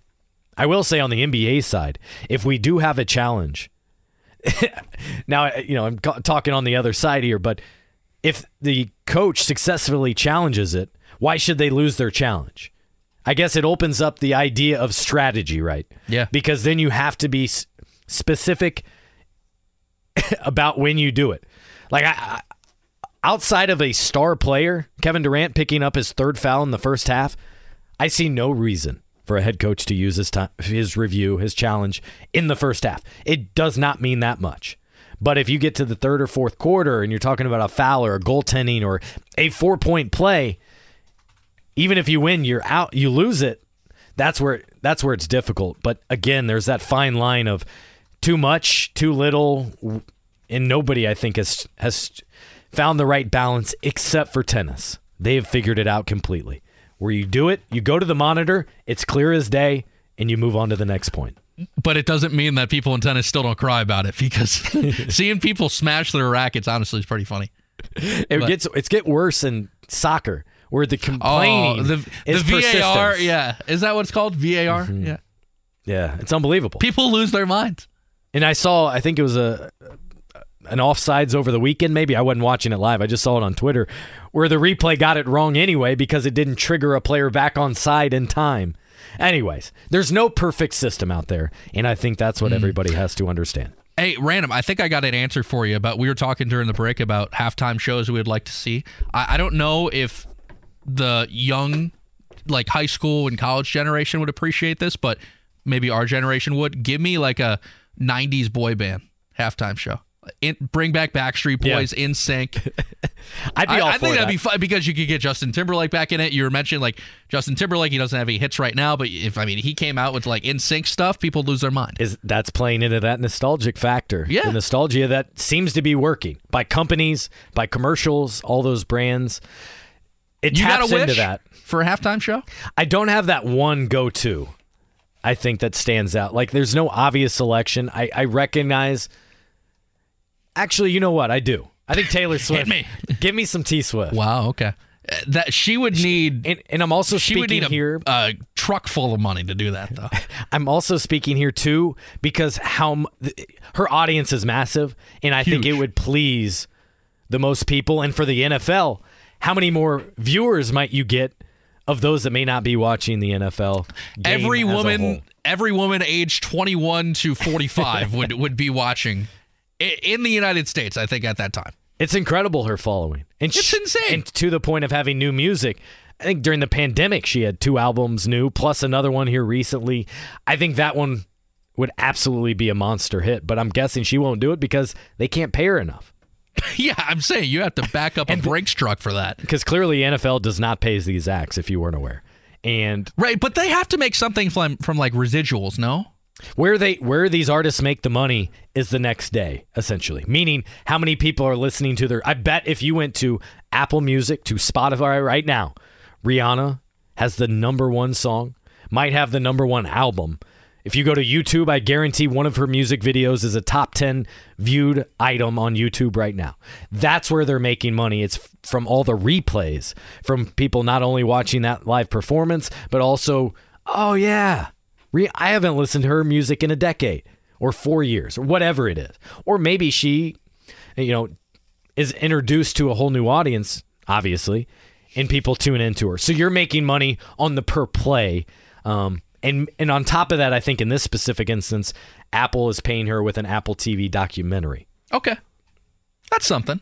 Eddie, you got a wish for halftime show? I was just trying to think of that when you asked Scott that question. I can't think of anybody. No. Yeah, I, I Taylor Swift would light the world on fire with that because she would play all of her old stuff and that would benefit like the 30 plus generate and then like she would play her new stuff and that would get the college people going. And like the thing about it is like every girl loves her, but I have friends that are obsessed with her. For that, sure. that are dudes. So Maybe this, maybe this could be the way that she gives back to all those fans who could not buy a ticket because of Ticketmaster. yeah, what actually happened with that? that I- was awful. was so whose fault was that? Was that Ticketmaster's fault? Presumably, yeah, because their infrastructure could not accommodate nearly That's anybody. crazy. It was that was so bad. The other thing, if you're talking about personal preference, this is probably better suited towards Hank FM. But I would be, It's true. I would be all for like the star-studded country lineup that you could go down on the line. Give me Luke Bryan. Give me Thomas Rhett. Give me Chris Stapleton was great Oh yeah. Before the game That was a well. I mean, me it Brett made Nick. Sirianni cry for sure. for goodness sake. And by the way, you talk we in the open for those who did not catch this, we were talking about you know Tom Rinaldi getting the bigger assignment, being over at Fox. That's another reason uh, I loved having him on that broadcast because before the national anthem, his pre his pregame report included sh- telling how Nick Sirianni, the coach of the Eagles, went back and before every game listens to Whitney Houston's performance to try to put him in that moment. I thought the timing of that was beautifully and helped explain maybe why he was so emotional and to not be so concerned with it because he wants to get to that point it made it sound like. well, if you're a longtime Tom Rinaldi fan, you're used to like you are. tears dropping on a Saturday morning while you're watching College Game Day. You're like, why am I crying right now? And Lee Corso is about to put on a mascot head. Yeah. Yeah, they're talking about the backup tight end and his family who I had never heard of until this day and now I am an Iowa football fan or whatever it is. Yeah. He's he has an incredible way of striking the right co- chord and hitting the right tones no matter what his subject matter. Yeah, job well done by the broadcast crew last night. That's Scott Agness. I'm Brendan King. Eddie Garrison is here. Coming up 2.30, Rob Blackman, voice of the Boilers, will talk some Purdue basketball, number one team in the land, losing on the road to Northwestern. Now IU gets the Wildcats. That comes your way on Wednesday. Again, Pacers and the Jazz. Tonight from Gainbridge Fieldhouse, that's a 7 o'clock tip. I'm sure you're just going to walk over there shortly after you wrap up here. know. Uh, is this the game that the Pacers truly get back on track, Scotty? Ugh. I don't know. Especially with Tyrese and with Miles both being questionable going into this game. If you're trying to work in a couple of new players, they're at home where they've been much more favorable. They've lost 13 straight on the road. So if you had to pick one, you'd certainly prefer to pick one here at home because it's going to be very difficult coming up to wrap up the season, Brendan, where you look at their their schedule, and I'm sure Eddie's well aware of this, is so many road games once you come back in late February. Uh, that's like 70% of their games is on the road. So you want to. Here's the thing. Now it's you go back to the preseason mindset. It's not about the individual win or loss. It's how they played, and they have not looked good. They have not defended well, and have have not shown up in a good way the last several games. I want to see progress in that department. Win or losses does not much matter. That's not what this season is about because they're not a contending team. So can they bounce back from that awful Washington performance where they gave up uh, an atrocious first half, and throughout the game, the Wizards shot 67%. That was wild. I That- don't, I've never seen that in a game. I heard Denari say every player that touched the floor for the Wizards in the first half shot 60%. Was that accurate? It was so bad. Oh yeah, That was so That was a- concerning. They shot seventy three percent in the first half. Because I, when I heard Chris say that, I was like, oh my God. I I was getting ready for Indiana Sports Talk. Like, how do you tell Lovell that? That's that's terrible defense. I didn't want to tell Lovell that. I was like, hey, you do not want to hear about this Pacers defense right now. No, that was a game. If you were doing something Saturday night, not watching the game, you were better off because defensively was it was troubling. It was they were getting into their sets. They were not, you know. Rick Carlisle talks all the time about hitting first, about playing with force. What's your disposition? Eddie, we didn't see any of that, and it was it was very concerning. Um, the the part I do relax a little bit in understanding of it is these are truly the dog days of the season, like I've alluded to. Is these guys can't wait, myself included, getting to the All Star break, having a time to wind down. They faced all of them, a lot of pressure this last week, not knowing the certainty of their future. I mean, Kevin Pritchard said a couple weeks ago that two players had already approached him, wondering are they on the trade block? Are they going to be moved? And so it's hard to really be yourself completely when you have that in the back of your mind, and then maybe your girlfriend or your wife or your kids asking you about that and you don't know what's next. And on top of that, the rotation continues to change. Like Jalen Smith going home to Washington, I thought he'd be featured more. He was not. And hmm. didn't have the opportunity to show out in front of his home crowd. And to your point about the road trip that's upcoming, so they have the home game tonight against Utah. Then on Wednesday against Chicago, they're home. To come back from the All Star break, they have a game against Boston. They have four home games between that Thursday, February 23rd, Oof. and Monday, March 27th. You say four? Four. You've got Boston, and that's obviously next Thursday. Then you have back to back home games at the start of March with Philly and Houston, and then later in March with Philly again. So it is a uh, long, long, By my quick calculations, 11 of 14 on the road during that stretch. yeah, and they close out the season with five home games and two road games. That's tough because I, I'm trying to go, go see as many games as possible before I, I get out of here and we, we get we get ready for baseball season in April. Okay. I report uh, so I'll be at spring training actually for a week in AZ. So looking forward to that. We, we're going to get our championship rings from the South Bend team this past fall, and then going to be able to hopefully do some innings too. It should should be fun. But yeah, season starts in South Bend on April the eighth. Start on the road. So Okay. yeah, looking forward to it. Yeah. This, is where, though, the, this Pacers teams had been at a crossroads. And I think now, after not making any kind of significant move, now again, you reset, you go back to the preseason where you want to see, or at least I do, over these final 22 some games, I want to see more Isaiah Jackson. I want to see more Jalen Smith. I want to see where Jordan Nwora fits into this calculation if he does. And in what role? Those are the things we need to learn. We know what Tyrese, we know what Buddy, we know what Miles is about. Now it's about understanding more of this roster and discovering if they're part of it moving forward, or if not, you know the roster is going to be tinkered with in the offseason. Well, here's what I want to ask you. So Buddy Hield. There were all the trade rumors before the Miles extension. Buddy's got the extra year on his deal, right? So Buddy Hield here to stay Certainly, long run. I, I hope so. It wouldn't surprise me at all for a multitude of factors. For one, this team has regressed a little bit in their three point shooting, and they need more three point shooting out there. Rick loves having shooters. That's what Jordan Nwora is, by the way. That's where you're going to see him really impact, is he can provide a boost of scoring in a quick measure.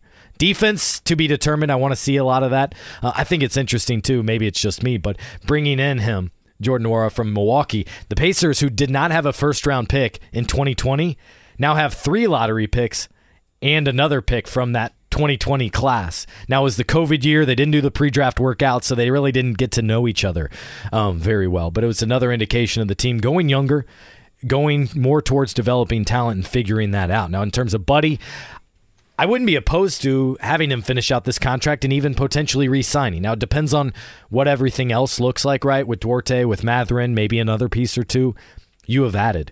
But he meshes so well with Tyrese. And here's the one X factor in all this, Brendan. He is always available. Always plays every game.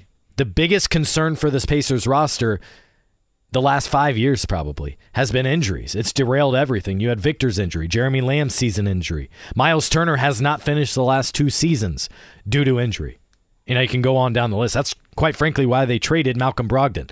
He became too unreliable whether he was going to play or not each game. Buddy Hield, you never have that question. The only thing you wonder about is, you know, before games, is this his second or third time to the gym today? Sure. Because that dude truly loves the game and loves being out there. Well, if your plan, if your plan is to compete in 2024, so you're going to have to extend them past next year, right? So if your plan is to start really competing in the fall of 2024 into the spring of 2025, Yes. you would have to extend them. But as you just said, Rick's going to be the coach. You're going to need shooters. If you truly want to be a player in the East, you're going to need guys that can shoot along the perimeter. And you arguably, right, Scott, have one of the better three point shooters of the last decade in the NBA. Hundred percent. I mean, with Steph Curry missing some time here this season with injuries, Buddy Hield has the most three pointers of anyone in the league because he's always out there. He sells himself. so good. He sells himself. So why not? If you're Kevin, if the money works, and you just said Herb Simon's cool spending, why not? Yeah, that that yeah. The Pacers by taking on that trade essentially spent again 10 11 million dollars that they did not need to. Uh, I think the real question in all this Brendan for one becomes what is Buddy comfortable with in terms of role when you're talking a year or two down the road? Sure. Is he accepting of that six man role? Because that's where I think he would truly excel.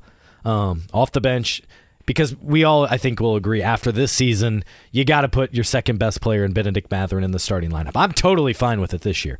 I'm all for that, for him to understand things, to kind of be the focus of that second group. But next year, I, I think he needs to be the starter. And then there, a lot of question marks remain about Chris Duarte and where he fits in amongst this guard heavy roster right now moving forward. And so a lot of that will clear itself up. The number one decision this offseason, uh, I think, will be uh, re-signing Tyrese Haliburton. He'll Yeah. become extension eligible. I'm sure it'll be for the max. Presumably, he'll accept that, and that'll be done. Then you have assurances of him being here for, say, the next five years. Scott Agness hanging out with us today. He'll also be here on Wednesday. I'm Brendan King. Eddie Garrison is here from the DriveHubler.com studio. When we come back, we're going to get to some Purdue Boilermakers basketball. Number one team in the land falling in a court storming fashion to Northwestern. By the way, Indiana, they get Northwestern now on Wednesday. But we'll talk some Boiler hoops with the voice of the Boilers. That's Rob Blackman after this quick timeout. 93.5 and 107.5 The Fan. Asking you. Whether it's audiobooks or all-time greatest hits, long live listening to your favorites. Learn more about Kisqali Ribociclib 200 milligrams at kisqali.com and talk to your doctor to see if Kisqali is right for you. shall receive Scott Agness. That's how it happens here with Eddie, Eddie, I appreciate it.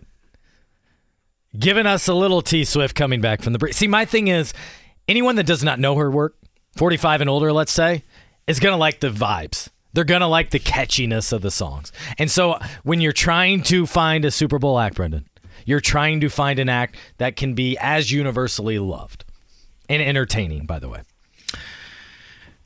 Universally loved and entertaining for sure is our next guest, Rob Blackman, the voice of the Purdue Boilermakers. He's with us on the hotline brought to you by the Mower Shop in Fishers and the mowershop.com. Mr. Blackman, first question What would be your dream Super Bowl halftime show?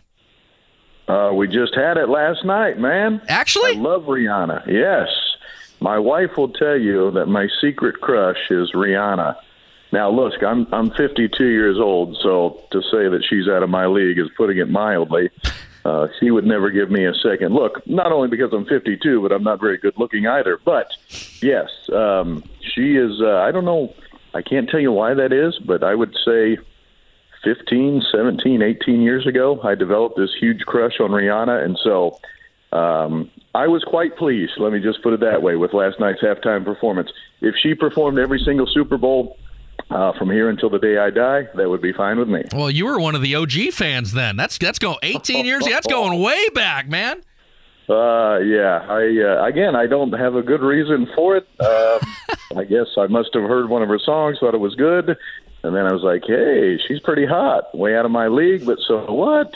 Uh, and yeah, so that that no, I was uh, I couldn't have been more pleased. I, I didn't I could really care less about what happened on the field last night. I was all about the halftime show. I was gonna say the big thing is just you like what you like and embrace it. And it's one of those things too where you I, I, appreciate last thing on the the act here is just the all that goes into it, the hours and time spent that those performers do, and to to get Rihanna, who we have not seen in a live performance in years.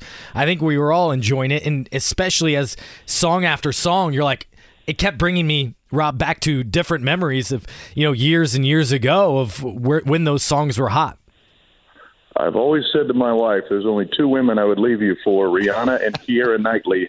And as she's often well, she says, "Well, then I'm pretty safe because I can promise you those two aren't coming after you." the voice of the Purdue Boilermakers, Rob Blackman, is with us on the hotline, brought to you by the Mower Shop in Fishers and themowershop.com. Rob, going to the Boilers, losing in their most recent game to Northwestern over the weekend, 64-58. To you, what was the biggest difference in that one? Well, the turnovers, unfortunately, are becoming a bit of a uh, a bit of a sore subject here with Purdue basketball fans, and I, I certainly can empathize. I mean, 13 second half turnovers yesterday, uh, and the fact that Purdue did not shoot the ball well at all, missed their last 13 three point attempts in that game after really starting off really well, five of nine, I think, to start the game uh, from three. It really felt like it was going to be a good day for Purdue shooting, and then just. Uh, for whatever reason, that shooting just went away and went away quickly. But really, it's more about the turnovers. And and we have the coaches show tonight with Coach Painter, and I'm almost certain he's going to. I'm going to bring this topic up with him, and he's going to talk about it being a concentration issue. Uh, because I just know the way that he thinks.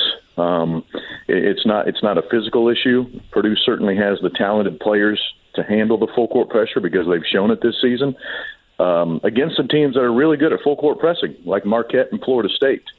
Um, so it's not a it's not a physical issue. It's really more of a mental issue and just concentrating and being strong with the ball. And I know that's what really disappointed Coach the most with yesterday's performance as far as the turnovers go. And and Matt talked about it too. You know, post game in a in a in a post game press conference.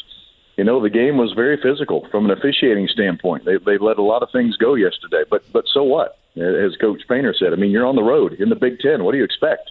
Uh, you have to make the necessary adjustments uh, from your end um, to, to do a better job taking care of the ball if that's how the game is going to be officiated. And Purdue did not do a good job of that. So a couple of tough lessons learned yesterday, certainly, and and that's what happens when you when you you know you don't bring your A game, you don't concentrate at the level you should, uh, you end up losing a game like that at Northwestern. Joined here on the phone line with Rob Blackman, the play by play voice of the Purdue Boilermakers. I'm curious, Rob, as you've gone throughout this season and traveled alongside the team, obviously every road game is the uh, opposing team's biggest game, arguably, each season. How, how have you felt that Purdue has handled that. I mean, if they lose, obviously there's going to be the court storming and all of that. I think on one side that's a, a, huge compliment. On the other, is that an additional pressure that they're perhaps feeling over the last couple of weeks?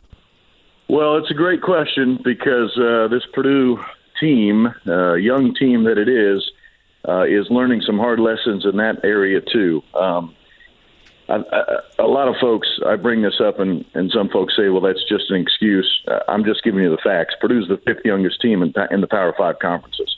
Uh, this is not a veteran ball club. This is not a team that has been around the block a few times. This is a very young team.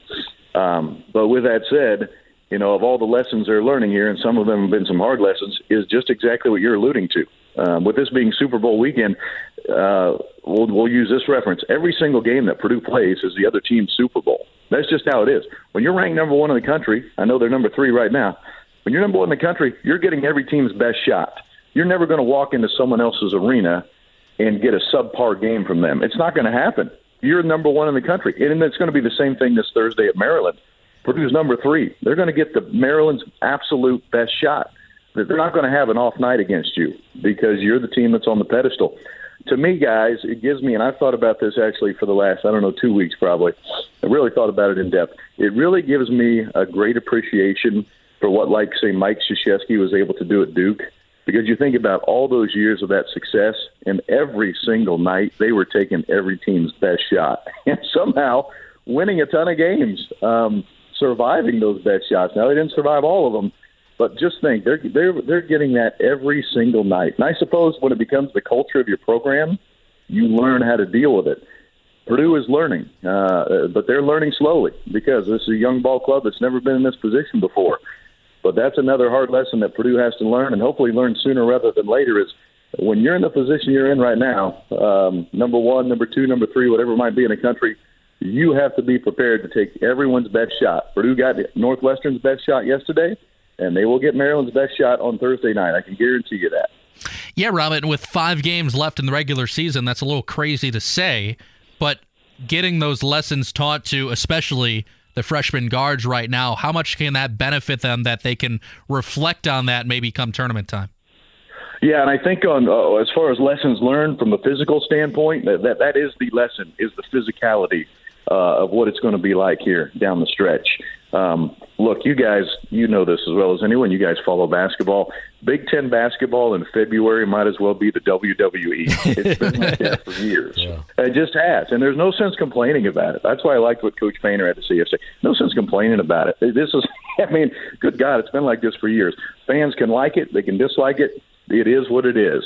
Um, so you need to make the adjustments from your end and understand that that's how the game's going to be called here in the month of February because it's it's it's uh, it's the dog days of college basketball in February and especially in the Big Ten when everyone's trying to grind it out. Everyone's trying like hell to get to the NCAA tournament. I mean, you don't think that game was important to Northwestern yesterday?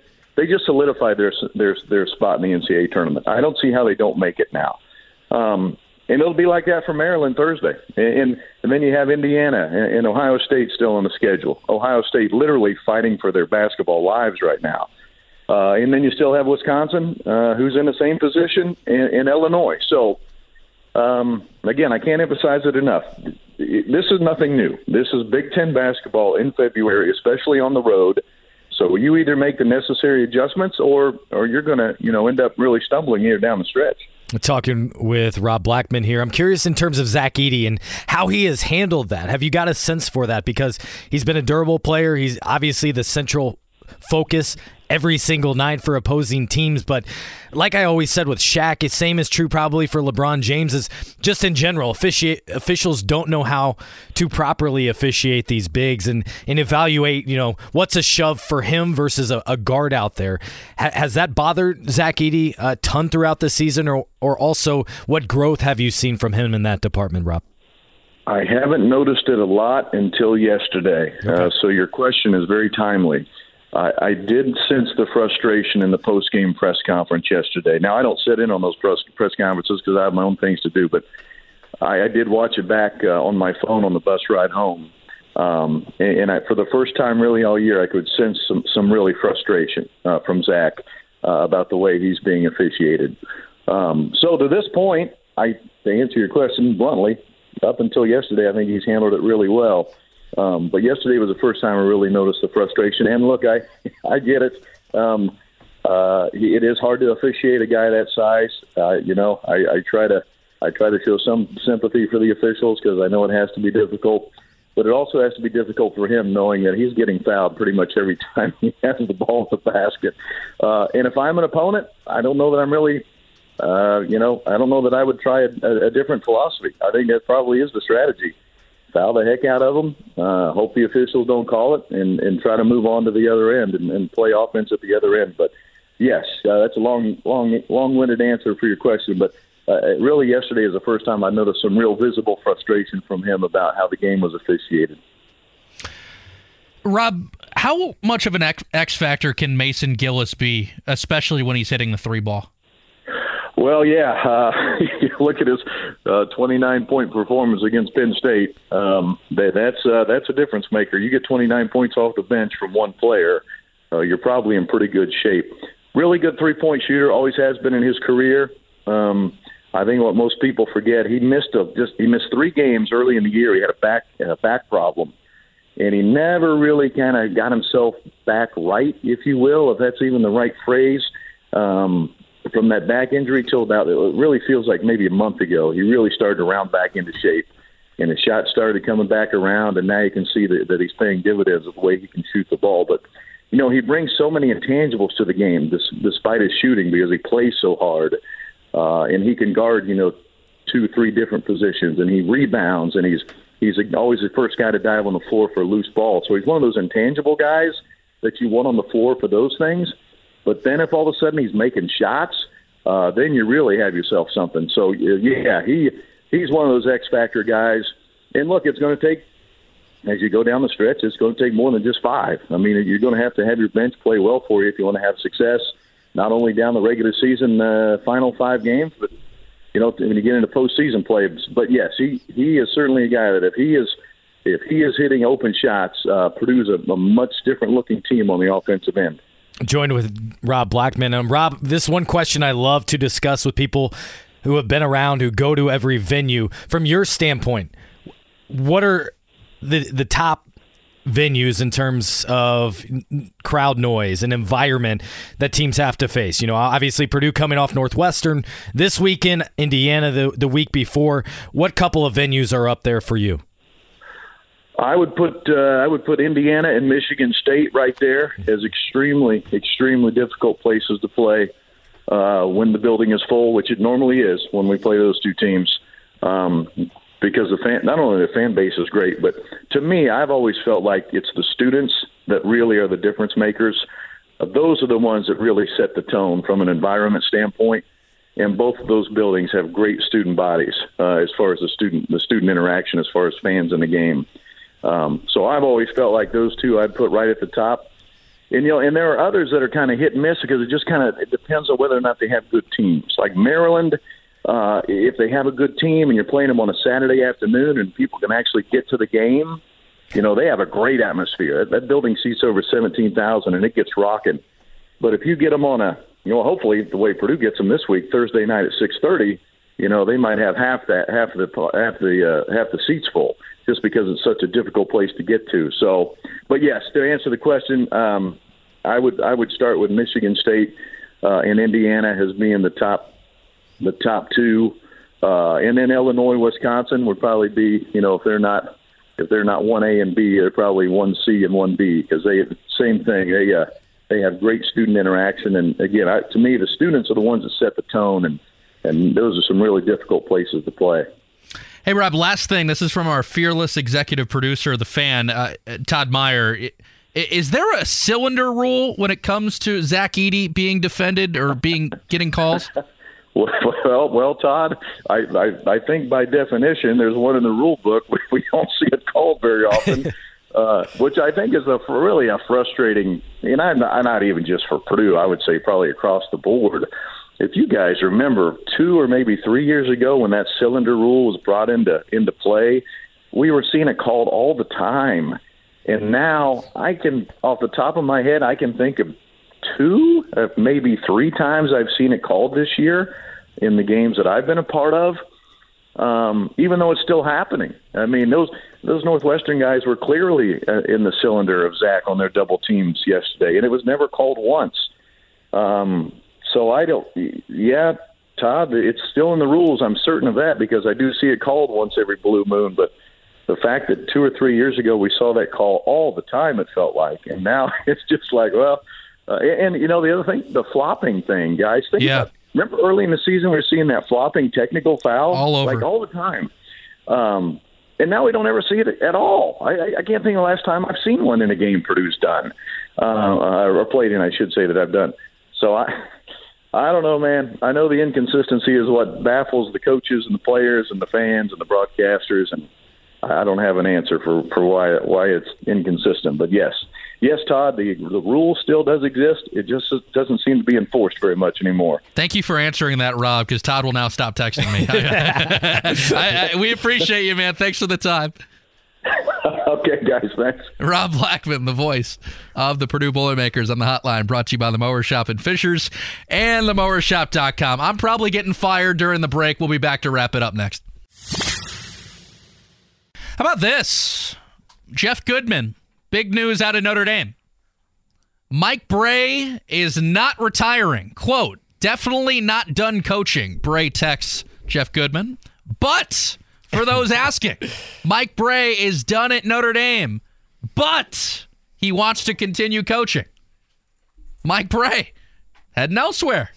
In other words, we appreciate everything you have done for us over the last few decades. You're fired. Goodbye. Correct. Yeah. We're, we're ready for a fresh start. Which Let's let's sense. separate on good terms, which is excellent, and we wish you well. It makes sense, but big shout out to Mike Brey. I've had him in the booth in South Bend before. He's thrown out a first pitch at Four Winds Field before. Saw him randomly last year at the South Bend Portillos. So what's up, Coach? he was with his wife just eating dinner. He's a great guy, Beautiful. terrific guy, and he is just as you imagine him. He was in shorts and a Hawaiian shirt. I love when he went to the casual look. Yeah, That's that definitely suits him. But I mean, he's 63. Could you Yeah, see I- him taking a year off, getting refreshed, being 65, doing another five years, hopefully? the problem is the And year off. it. The year off might kill kind of the momentum to hire him. You know what I'm saying? A little bit. That's just my opinion. I think there's a lot of value for these lifers, guys that barely take any time right now to be able to get refreshed. I think I think it can be really help, helpful and healthy to be able to visit some of your colleagues and see how they do things. Grab some of all those different programs and then go in with a fresh attitude Hmm. and start wherever you're going. Or even go to like a network, like you go to an He'd- ESPN oh, he'd be or great a on Fox, TV. and for a year, showcase your knowledge. Yep. And see how you can adapt by talking to some people, and the next thing you know, boom, as Eddie White does on the world's greatest post game show, the boom. plug. Bada bing, bada plug boom. it. You'll hear that tonight, by the way. Yes, sir. Pacers Jazz 6:30. Pat Boylen, Mark Boyle. Is Eddie Gill on the call? It's a home game, so yes. Okay. Hey, you're the producer. I'd rather ask you. I know. right. I'm telling you. Pat, Good to go. Mark, Eddie, Eddie, Eddie. Did I do that right? Uh, you may have thrown one too many Eddies in there. There was three Eddies. Then yes. As long as our uh, engineer Scott Finstermaker is there, we will have three, if not possibly four. Four Eddies. The backup engineer for the Pacers You- is also named Eddie. You got to change your. You got to go like Harry Caray and change your name. I know. Yeah, no, I think you got to come with. You got to go with a pen name. No. Yeah, I think that'd be good. No. Uh, what's going to happen tonight, Scotty?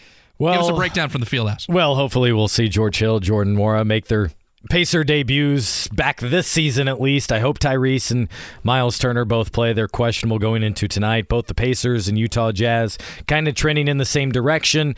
Uh, both would like to finish this last week going into the All Star break on a high note and kind of get some bounce back wins. And Pacers, of course, losers in 15 of their last 17 that that's a tough environment to be around. You need to be you need if you're on that team, you want to feel what a win is like once more and I think that's what tonight needs to be about. I, I was kind of disappointed that Serge Ibaka got. I knew he would get waived, but that would have been fun just to kind of. That would have been like circa 2014 if Serge Ibaka was on this team. What's incredible about Serge that I'll always remember is because Orlando traded for him from OKC. Victor went to OKC. Yes. Domas, drafted by Orlando, went to OKC. So all of those trickle down effects ultimately lead Serge Ibaka then back to the Pacers, where he doesn't even suit up. So then who's the bigger Pacer legend, I ask you? Ricky Rubio or Serge Ibaka? I'm gonna go with C. Tristan Thompson. At least for, he for the played, week. though. I know for the At week. At least he played. yeah, I know. I, I thought Ibaka was gonna be Tristan Thompson part two. The the week of Tristan Thompson might have been the most fun thing I saw from that team. Here's what I learned about that. you got 30 seconds. There was a lot of people that would talk negatively about Tristan, and, and I'm not talking off the court. Maybe that stuff's deserved. In that locker room, he was loved. With this media, fantastic quote, really good to interact with. Pacers enjoyed their time with him. So that was a brief period, but an enjoyable one. You're back on Wednesday. Yeah, let's do it Good again. working with you, brother. You as well. Day after the Super Bowl, BK, Scott Agness, Eddie Garrison, Pacers at 6:30 tonight. Myself, we will talk to you tomorrow with Derek Schultz. We'll see you.